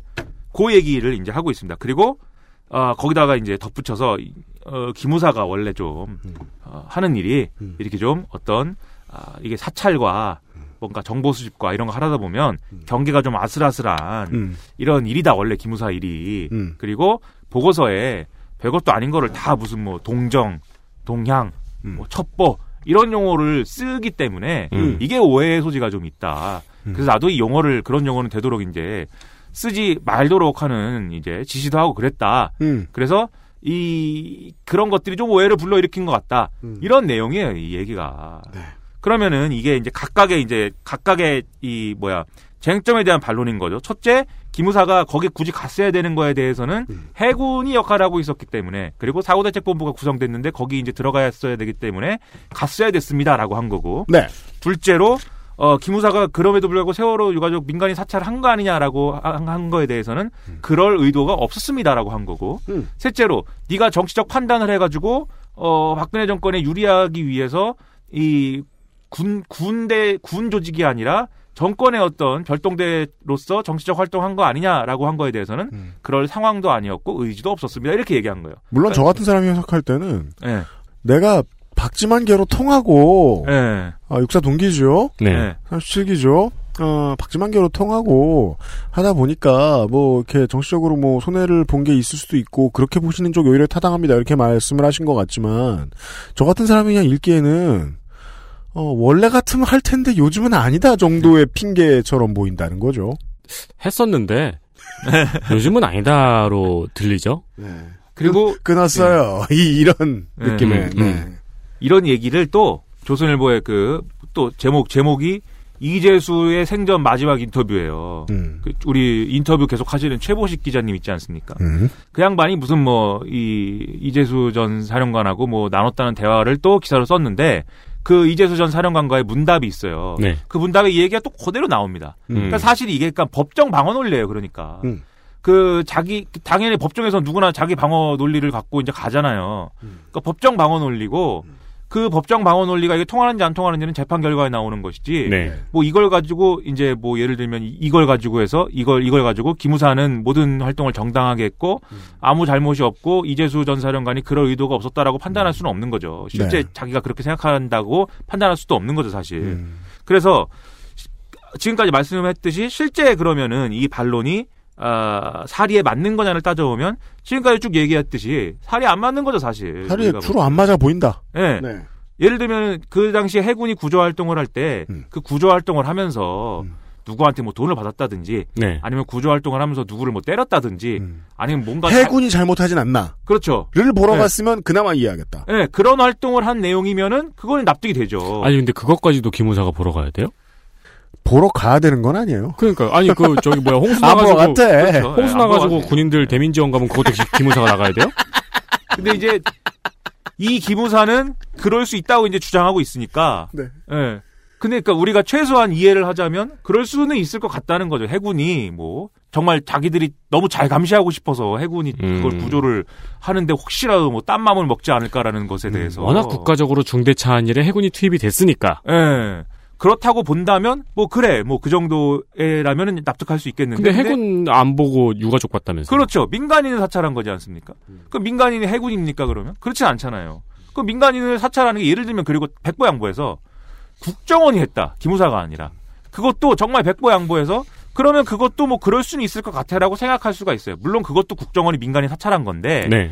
그러나 이게 어쨌든 간에 뭐 어, 참사가 일어나는 현장이었고 뭐 이런저런 여러 이제 국가적 재난이었고 뭐 이런 여러 가지 어떤 맥락을 감안하여서 국정원이나 또는 경찰 정보기관이 음. 그런 이런 활동을 했다라는 거에 대해서는 일말에 그러니까 일말의 어떤 어, 이해 여지가 있을 수도 있다고 봐요. 저 저는 이제 저는 이제 많은 거를 또 이해하려고 항상 노력하는 그러니까 사람이기 때문에 오, 픈 마인드로 생각을 해야 되니까요. 예, 네. 또 한번 너희들이 한번 주장 한번 들어 들어 들어볼게 이런 마인드로 접근을 하자면. 네. 근데 아니지 않습니까? 기무사지 않습니까 지금? 그러니까 제가 볼 때는 말이 안 된다는 거예요. 그리고 기무사가 권한 밖의 일을 한 것이 분명하다는 겁니다. 권한 밖의 일을 할 때 흔히 기무사가 드는 논리가 우리의 권한 중에는 이 통수보자라는 게 있어서 네. 이 통수보자를 위해서는 원래 이렇게 좀 이 경계를 넘나들며 음. 광범위한 이런 활동을 할 수 있다라고 늘 주장해요. 음.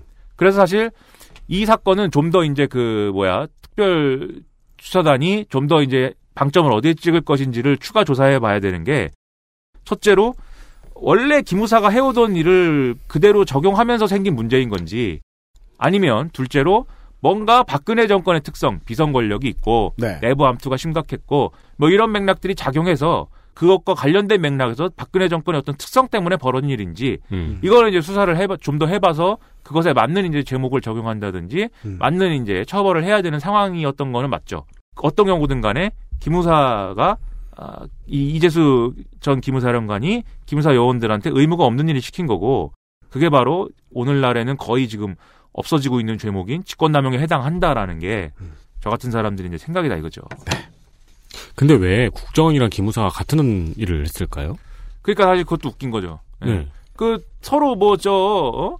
만약에 진짜 또또 백보 양보해서 그들의 입장에서 서로 뭐 업무 협조해 가면서 국정원이 가서 하고 기무사는 사무실에 앉아갖고 국정원으로부터 필요한 정보는 좀 달라고 하고 뭐 그렇게 하면 되는 거 아닙니까? 예, 근데 또 가- 같습니다. 서로 경쟁 관계였든지 아니면 국정원이 부담스러웠든지 왜냐하면 그때 국정원은 무슨 뭐 저 대선 뭐 개입 이런 것 음, 때문에 주목을 많이 받고 있을 때였으니까요. 예, 한참 시끄러우니까는 그래서 오히려 그 공백을 또 기무사가 메운 걸 수도 있고. 그러니까 사실 기무사가 군 조직이든지 말든지 그냥 정권이 맘먹으면은 그냥 국정원 제2의 국정원처럼 막 활용하기도 하고 오히려 국정원보다 더한 음. 그런 역할을 많이 하- 했을 수도 있다라는 거 우리가 네. 보는 거잖아요. 시키는 입장과 시켜서 하는 입장을 다 봐야죠. 시켜서 하는 입장에 대해서는 이 시사 아저씨가 답을 주셨고요. 충성 경쟁이 되면 네, 선순환이 일어나서 그렇죠. 누가 먼저인지도 모르게 더 열심히 한다. 네. 아 그리고 시키는 청와대의 입장은 이 선미 씨가 답을 합니다. 24시간이 모자라요. 네. 한 사람이 모자라요. 음. 그렇죠. 총력전이죠. 네. 네. 예. 그리고- 댓글 작업 이거 쉬운 일입니까? 그리고 아마 서로 물어, 물어뜯을 거예요. 기무사가 아, 국정원 국정원 3차장님이 이런 비위가 있네요. 이러면서 기무사가 이렇게 그렇죠. 주고 막 음. 국정원이 네. 하, 이 기무사가 이게 이게 안 됩니다. 옛날에 음. 옛날에 80년대에 음. 중정하고 기무사가 싸웠잖아요. 네. 그러니까 그 보이사랑, 그러니까 음. 보안사랑, 보- 보안사, 보안사. 네, 보이사령부는 저 북쪽에 있는 분들이고 그때 이제 전두환의 보안사랑, 원래 보이사랑 싸워야 되는데 예, 보안사랑 싸웠어요. 예, 전두환의 보안사가 쿠데타 일으키면서 네. 박정희와 김종필의 애견이 중정하고 싸운 거잖아요. 그래서 전두환 때 음. 중정이 아주 찬밥 신세였고 네. 그렇죠. 중정을 짓밟아 버렸다는 거 아니에요. 네. 음. 그리고 이제 그때는 모든 걸 기무사가 네. 그때가 우리 김기춘 전 실장님의 암흑 시대라는 거 아니에요. 그렇죠. 그 잘 나가던 음. 사람이 음. 그때 음. 중정에 파견되어 있었다는 이유로 예, 아주 그 못난 사람이 돼가지고 전두환 정권을 아주 싫어한다. 북에서는 대- 보이사라고 해요? 그 보위사령부라고 네. 그 김정 우리 김정은 위원장의 친위 조직이 그러니까 약간 우리나라로 따지면은 경호실과 네. 그다음에 기무사와 네. 그다음에 이런 이 모든 걸 합쳐 합쳐 놓은 것 같은 정예 부대가 있는 거죠. 어, 데이비드 보위랑은 상관이 없는 거예요? 그 데이비드 보위는 돌아가셔 가지고 네. 예. 데이비드 보위 왜 네가 그래? 예. 데이비드 너만은 믿었는데. 데이비드 보위 사령부를 제가 구성, 야, 그 밴드 이름으로 좋은 것 같은데? 데이비드 보위 사령부. 네. 야, 데이비드 보위 사령부 상당히 괜찮은 것 같습니다. 예. 그러면 이러한 이제 맥락의 배후에 있는 당시의 정치적 상황을 같이 봐야 네.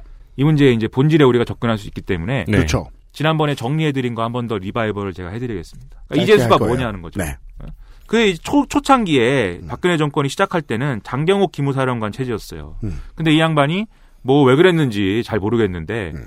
갑자기 뭐 열심히 살려고 그랬는지 갑자기 박근혜 정권의 핵심 군 출신 인사들의 비위 정보를 막 작성을 보고서로 작성하기 시작합니다. 누가 시켰는지. 음. 예. 그래서 당시에 김관진 국방부 장관, 음. 김장수 국가안보실장, 박흥련 경호실장, 남재준 국정원장 다 군 출신 인사들인데 지금 이제 청와대 핵심 부서에 있거나 국가안보와 관련된 직위에 있거나 정보기관에 있거나 이런 사람들을 음. 비위를 쭉 작성해요.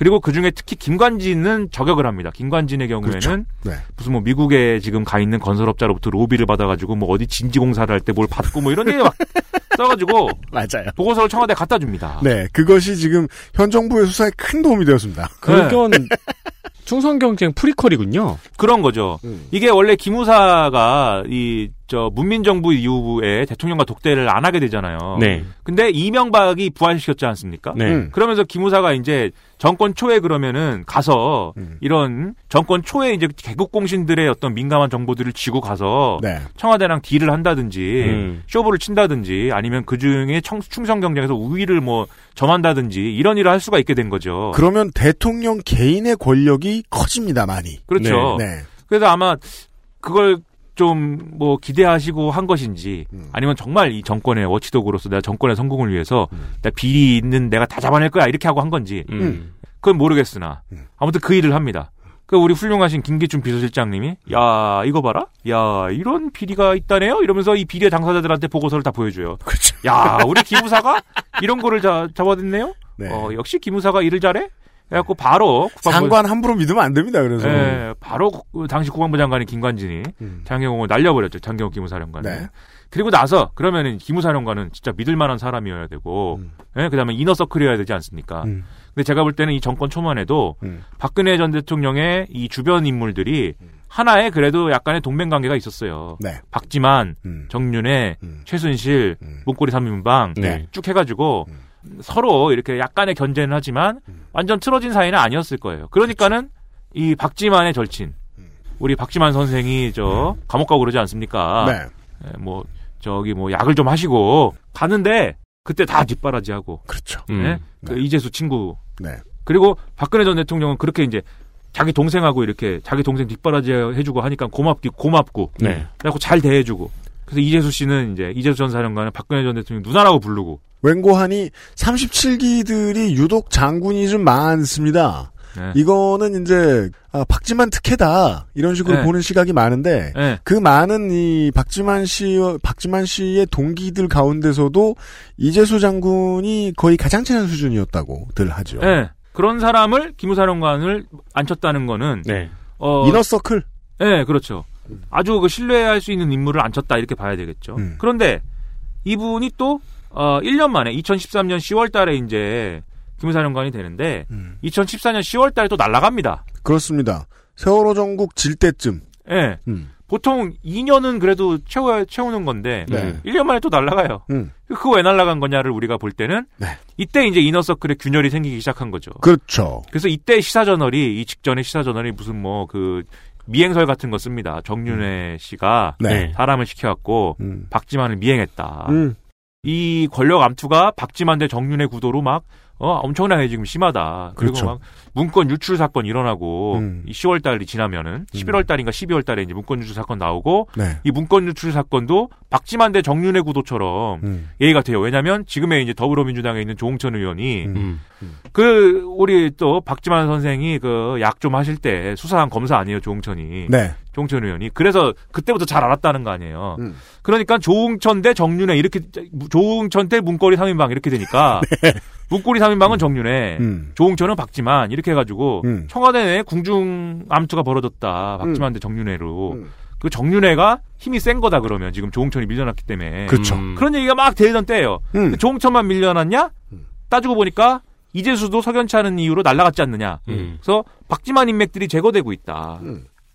이런 추측을 저같이 그냥 집에 놀고 있는 놈들이 막 쓰고 막뭐 떠들고 다니고 뭐 아주 무책임하게. 네. 근데 그때는 네. 이런 얘기하면 다들 야 저거 뭐 근거도 없이 저렇게 망상을 저렇게 하고 다녀라고 그렇죠. 메이저 매체에 있는 사람들이 얘기해놓고 지금은 이 이재수 전 사령관 얘기 쓰면서 다 그 얘기 씁니다. 그렇죠.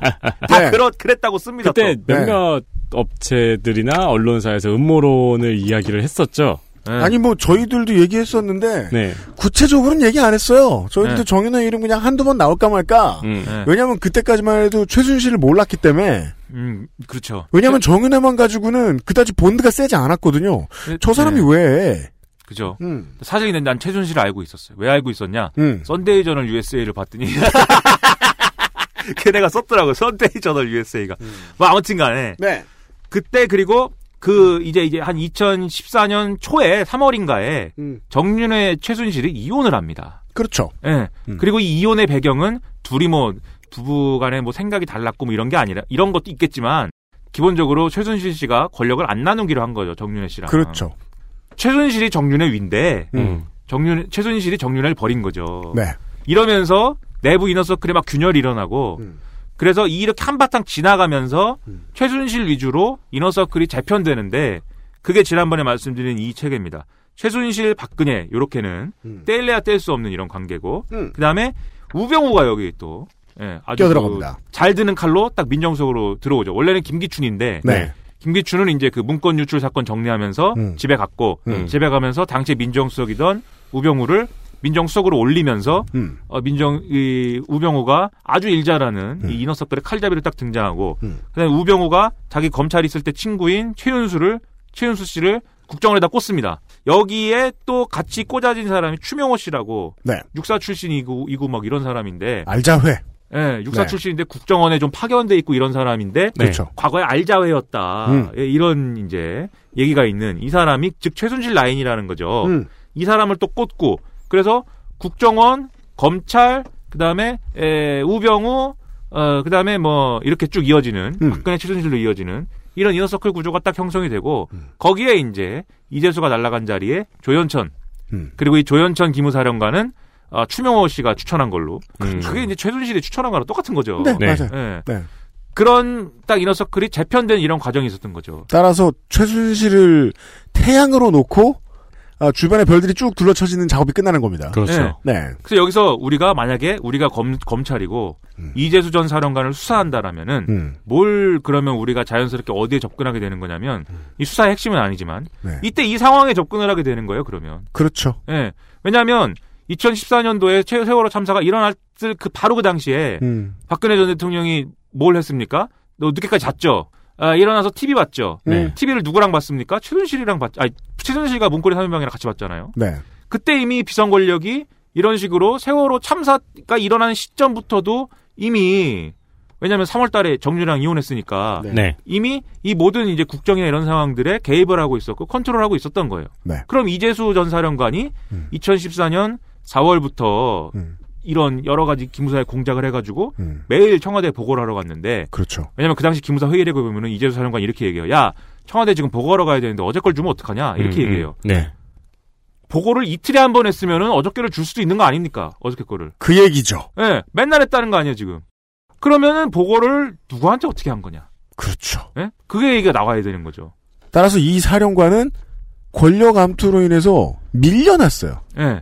자기는 그다지 다스렸던 아 자기를 데리고 있었던 정권에 그다지 기분이 좋지 않아요. 그리고 그 권력 암투가 있던 시절에 매일 청와대 문 열고 들어갔어요. 지금 적폐 관련된 수사나 이런 것들이 취재가 이만큼 진행된데도 불구하고 아직도 밝혀지지 않은 무언가를 열어줄 열쇠가 될 수 있다는 겁니다. 그렇죠. 네. 그래서 이 수사가 많은 사람들에게 있어서 중요한 수사가 될 수가 있었던 거죠. 그렇습니다. 그래서 이제 이 상황 때문에 더 민감한 것이었기 때문에 여기서 역으로 추론하면 그래서 이 난리를 치고 있는 이 조중동과 뭐 요새는 동아일보는 좀 마- 조금, 조금 착해진 것 같긴 하니까 아무튼 간에 조중과 우리 저 자유한국당이 난리를 치고 있는 음. 의도나 배경을 여기서 충분히 유추할 수 있다는 거죠. 그렇죠. 첫째는 이 이재수 전 사령관의 죽음을 자기가 무슨 뭐 사건 사건이 실제하고 그 사건의 책임을 안고 갔다든지 음. 또는 자기 선에서 정리하려고 했다든지 이렇게 성격 규정을 해버리면 음. 사건의 내용은 살아 있는 거잖아요 결국. 네. 예? 그러니까는 이게 아닌 걸로 만들어야 되는 거예요. 음. 그렇기 때문에 이 사람은 검찰의 과잉 수사로 즉 수사가 잘못됐다 이 네. 프레임으로 가야 되는 거죠.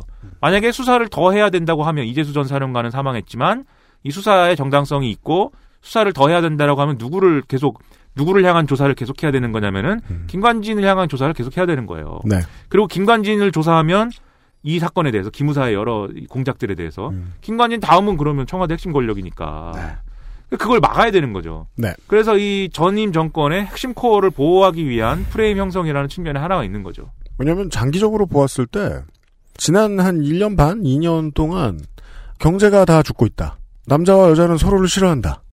어, 외국인이 오면 한국인을 다 죽여버린다. 네. 이런 여러 가지의 어, 기재들을 통해서 꾸준히 이 적폐를 추적하는 시각을 피하도록 애를 많이 써왔어요. 네. 꽤 성공했어요. 네. 근데 여기에서 김관진까지 다시 다가가면 말짱 도루묵이라는 위기의식이 있을 수 있다. 그러죠. 지금 제일 어, 안 좋은 게 두 가지가 그러니까 여기서 자유한국당 입장에서 네. 안 좋은 그 요인 두 가지가 이제부터 눈에 확 들어오는 거예요. 두 가지. 박근혜, 세월호 두 가지가 들어오는 거예요. 음. 눈에. 그러면은 지금 말씀하신 대로 간신히 프레임 다 잡아놨는데, 예? 그래서 지지율도 막 떨어뜨리고 음. 자유한국당 지지율도 모처럼 이제 25%도 어떤 조사에서는 뭐 25를 넘기기도 하고 음. 모처럼 막 하고 있는데 음. 두 개가 다시 전면에 나, 나와가지고는 음. 망치면 안 되지 않습니까? 네. 그 사람들 입장에서. 그러니까 이렇게 이재수 전 사령관을 어떤 그, 어? 참군인의 화신으로 만들어가지고. 그렇죠. 이걸 이제 막는 게 하나가 있는 거고. 음.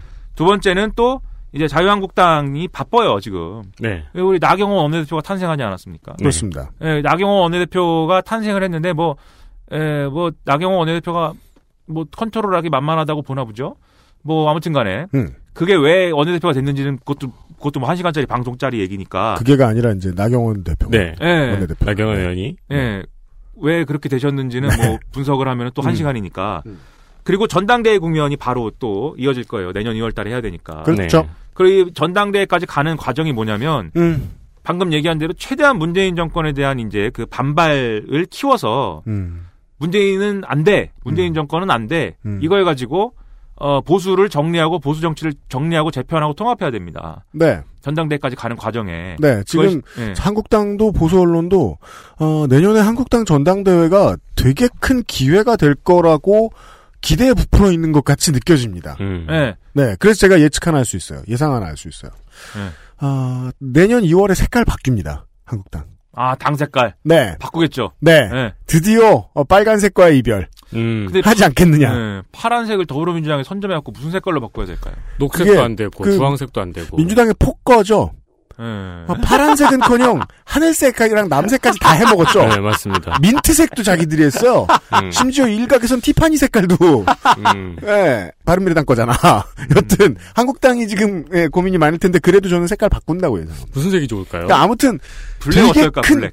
되게 큰 잔치인 거야. 예. 예. 거기서 또 이제 대한애국당 세력들을 흡수하느냐 안 하느냐, 안 하느냐도 달려 있고 그 대한애국당 색깔은 뭔지 아십니까? 하얀색이잖아요. 그쵸. 하얀색이죠. 네. 흑백의 조화. 아, 좋다. 음. 그래서 음양의 조화를 이루는 한국당. 예. 그 약간 그 뭡니까? 그 태극권 예, 태극권 문양 같은 네. 걸로 마크 만들고 예. 개량 한복 입- 같은 거 입고 나오고. 아무튼 그걸 해야 되니까 음.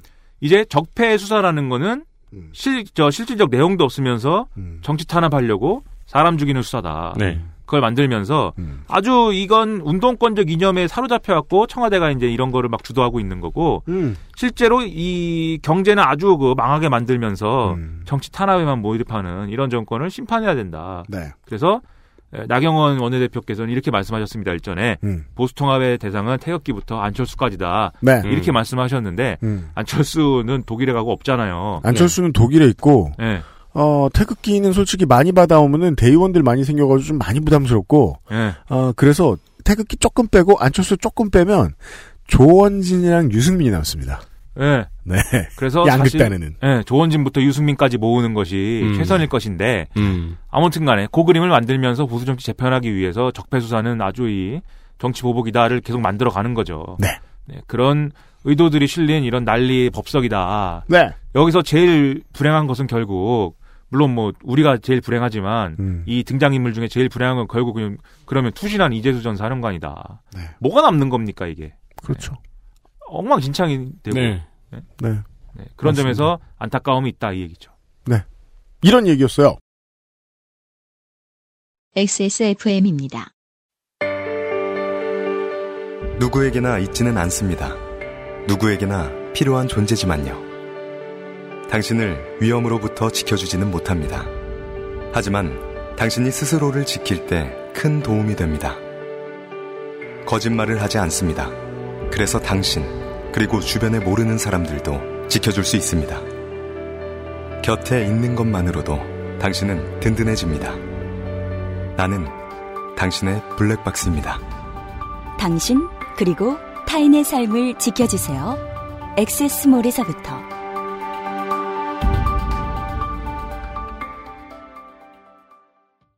건강기능식품 광고입니다. 어이, 오늘 퇴근하고 집에 가면 뭐하냐? 이렇게 피곤한데 밤에 집에 가면 자야지. 요즘 가뜩이나 면역력도 떨어져가지고 내가 지금 야왕 데이 어 그 무슨 야왕 나이트 체내 흡수율을 높인 농축 홍삼 야왕 데이 어? 평산 네이처?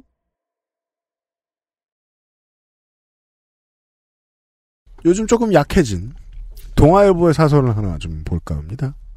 광고를 듣고 왔고요. 송평인 칼럼. 청와대가 윤석열 안 치려 내쫓은 이영렬 무죄 판결 법원에서 내려져 첫 아, 단추 그, 잘못 끼워진 검찰. 그 검찰의 5점. 네. 무리한 수사로 투신 자살 불러 군인은 명예에 살고 명예에 죽는다. 이렇게 뭐 간단하게 줄여 놓았습니다. 네. 그 김관진 실장 왜 명예 안 살고 명예로 와서. 죽- 죽는다며. 그 명예가 지금 없는데 그, 그 양반은 예, 이거 뭐 이 사람이 쓴 이 송평일 씨가 쓴 명예라는 단어는 뭐 제가 지금 예상하는 것과 전혀 다르겠지만 어, 송평일 씨가 혹은 동아일보가 혹은 보수지가 이재수 고 이재수 장군에다가 대고 붙인 이 단어 명예라는 단어가 좀 사악하게 느껴지긴 합니다. 네. 네. 근데 저는 그랬을 수 있다고 봐요. 이재수 전 사령관이. 그러니까 제가 뭐 옹호를 하거나 잘했다는 게 아니라. 음. 예? 그랬을 가능성도 있- 박지만의 친구고 이래가지고 네. 몇개 갖고 이렇게 오긴 했지만 네. 그냥 군인이고 싶은 마음도 있었을 거라고 봐요. 저는 뭐 그 내가 꼭 여기서 그 사람 해먹어가지고- 가기 전에 뭐 예, 생각해 뭐 오죽 복잡했겠습니까? 예. 네. 내가 여기 해먹어 가지고 어? 이번에 기무사령관 잘해 갖고 크게 한번 출세하고 한번 크게 해먹어 갖고 앞으로 뭐 대단한 걸 하겠다 뭐 이런 생각보다는 음. 그냥 뭐 어, 그냥 살아온 것일 수도 있다고 생각하지만 음. 그럼에도 불구하고 잘못한 것에 대해서는 뭐 책임을 지는 거고 네. 예를 들면 뭐 검찰 수사 받으면 그게 뭐 판결이 뭐 사형이 나옵니까? 그러진 않잖아요. 음. 네. 책임지는 마- 그 처벌을 받으면 되는 거고 음. 그랬으면 되는 건데 음. 그것 그냥 그냥 그렇게 이제 자기가 잘못한 거에 대한 처벌로 끝나지 않을 것 같은 여러 가지 문제들 때문에 아마 극단적인 이제 선택을 했을 것이다 이렇게 봐요. 음. 그래서 뭐 이렇게 보수 언론이 미화하는 뭐 그런 그런 것까지는 아니어도 음. 그냥 군인이고 싶은 마음은 있었 있었지 않았을까 하는 생각은 합니다. 네. 왜냐하면 이제 어쨌든 돌아가셨으니까 네. 그런 생각은 하지만 음. 그걸 가지고 예를 들면은 어 그럼에도 불구하고 이런 기무사의 어떤 그 어, 여론 조작이나 공작이나 뭐 이런 문제를 우리가 밝혀내고 재발을 방지해야 되기 되고 그런 방안을 모색해야 된다라고 하는 게 네. 이재수 전 사령관을 아주 나쁜 놈으로 역사에 남기자라는 얘기가 아니라는 거죠. 그렇습니다. 그 얘기가 아니고 네. 그런 잘못을 다시 되풀이할 수 없는 구조를 만들자는 얘기를 해야 되는 거고 네. 그렇게 해야 하자고 하는 건데 음. 보수 언론 얘기는 전혀 그런 얘기가 아니라 이재수 이재수 전 사령관을 훌륭한 사람을 만듦으로 해서 지금의 구조를 지금의 잘못된 구조를 계속 유지하고 계속 그런 세상이었으면 좋겠다라는 얘기를 계속 하고 있다. 그리고 기무사 개혁을 한다고 했는데 이 정권이 음. 기무사 개혁을 한다고 했지만 지금 뭐 그래서 군사 안보 지원 사령부로 바뀌지 않았습니까? 네. 통수 보좌 기능이 아직 있어요. 근데 저는 그 기능과 권한을 문재인 대통령이 활용할 거라고 생각하지 않는데 왜냐하면 음. 잘안 한다고 그랬으니까. 네. 근데 대통령이 바뀌고 음. 설사 정권 재창출이 된다고 하더라도 다- 문재인 대통령이 아닌 다른 대통령이 오고 그 사람이 그 기능 을 어떻게 활용할지 어떻게 압니까? 네. 그러니까는 뭐 나중에라도 음. 그런 통수보좌 기능이나 이런 거는 완전히 뭐 근거가 없게 만들든지 축소를 하든지 아니면 딱 군인사에 대해서만 네. 어, 일부 이제 감찰 기능이나 이런 걸 남겨놓든지 이런 식으로 해서 정리가 필요한 거 아니냐. 그런 방법으로 좀 미래를 우리가 보는 대안을 마련하는 이런 논의를 하는, 하는 게 좋지. 이렇게 뭐 이거를 어떻게 해가지고 정치적인 무슨 뭐 이런 프레임을 만들어가지고 한번 아, 뭔가 효과를 노려보자 이런 얘기는 그거는 뭐 너도 나도 뭐 이제 그만하는 그런 게 좋지 않는가라고 오늘은 생각해 봤다 이거죠. 그렇습니다. 말씀하신 그거를 김문수 TV에서 제목으로 보여주고 있죠. 뭐라고요? 이재수 사령관 문재인 탄핵을 앞당겼다. 뭘 앞당기냐. 유서에 탄핵이 써있남? 네. 나쁜 놈들. 어, 나, 남, 남이고 안 친해서 이런 얘기 하는 거 아니고요. 아니, 사람은 누구나 내 주변의 상황을 이용하는데요. 네. 내가 이용하지는, 안- 이용하는 것은 아닐까 하는 의, 일말의 의심이라도 가지고 좀 이용했으면 좋겠습니다. 언론인이나 정치인들이요. 그, 전 도지사가 하는 말이네요, 이게. 아, 네. 안보지원사령부에 대해서는, 어, 청와대가 지금이 처방의 끝은 아니기를 저도 바랍니다. 예. 그 다음 스텝이 있기를 기대합니다. 오늘은 여기까지만 하지요. 고 이재수 사령관의 예, 유가족과 친지 여러분들께 아, 심심한 조의를 표하면서 오늘 방송을 마무리 짓겠습니다. 미나문구였습니다. 김미나 아저씨와 아, 유승균 PD와 윤세민 에디터였습니다. 내일 이 시간에 다시 찾아뵙겠습니다. 안녕히 계십시오. 안녕히 계십시오. XSFM입니다. I D W K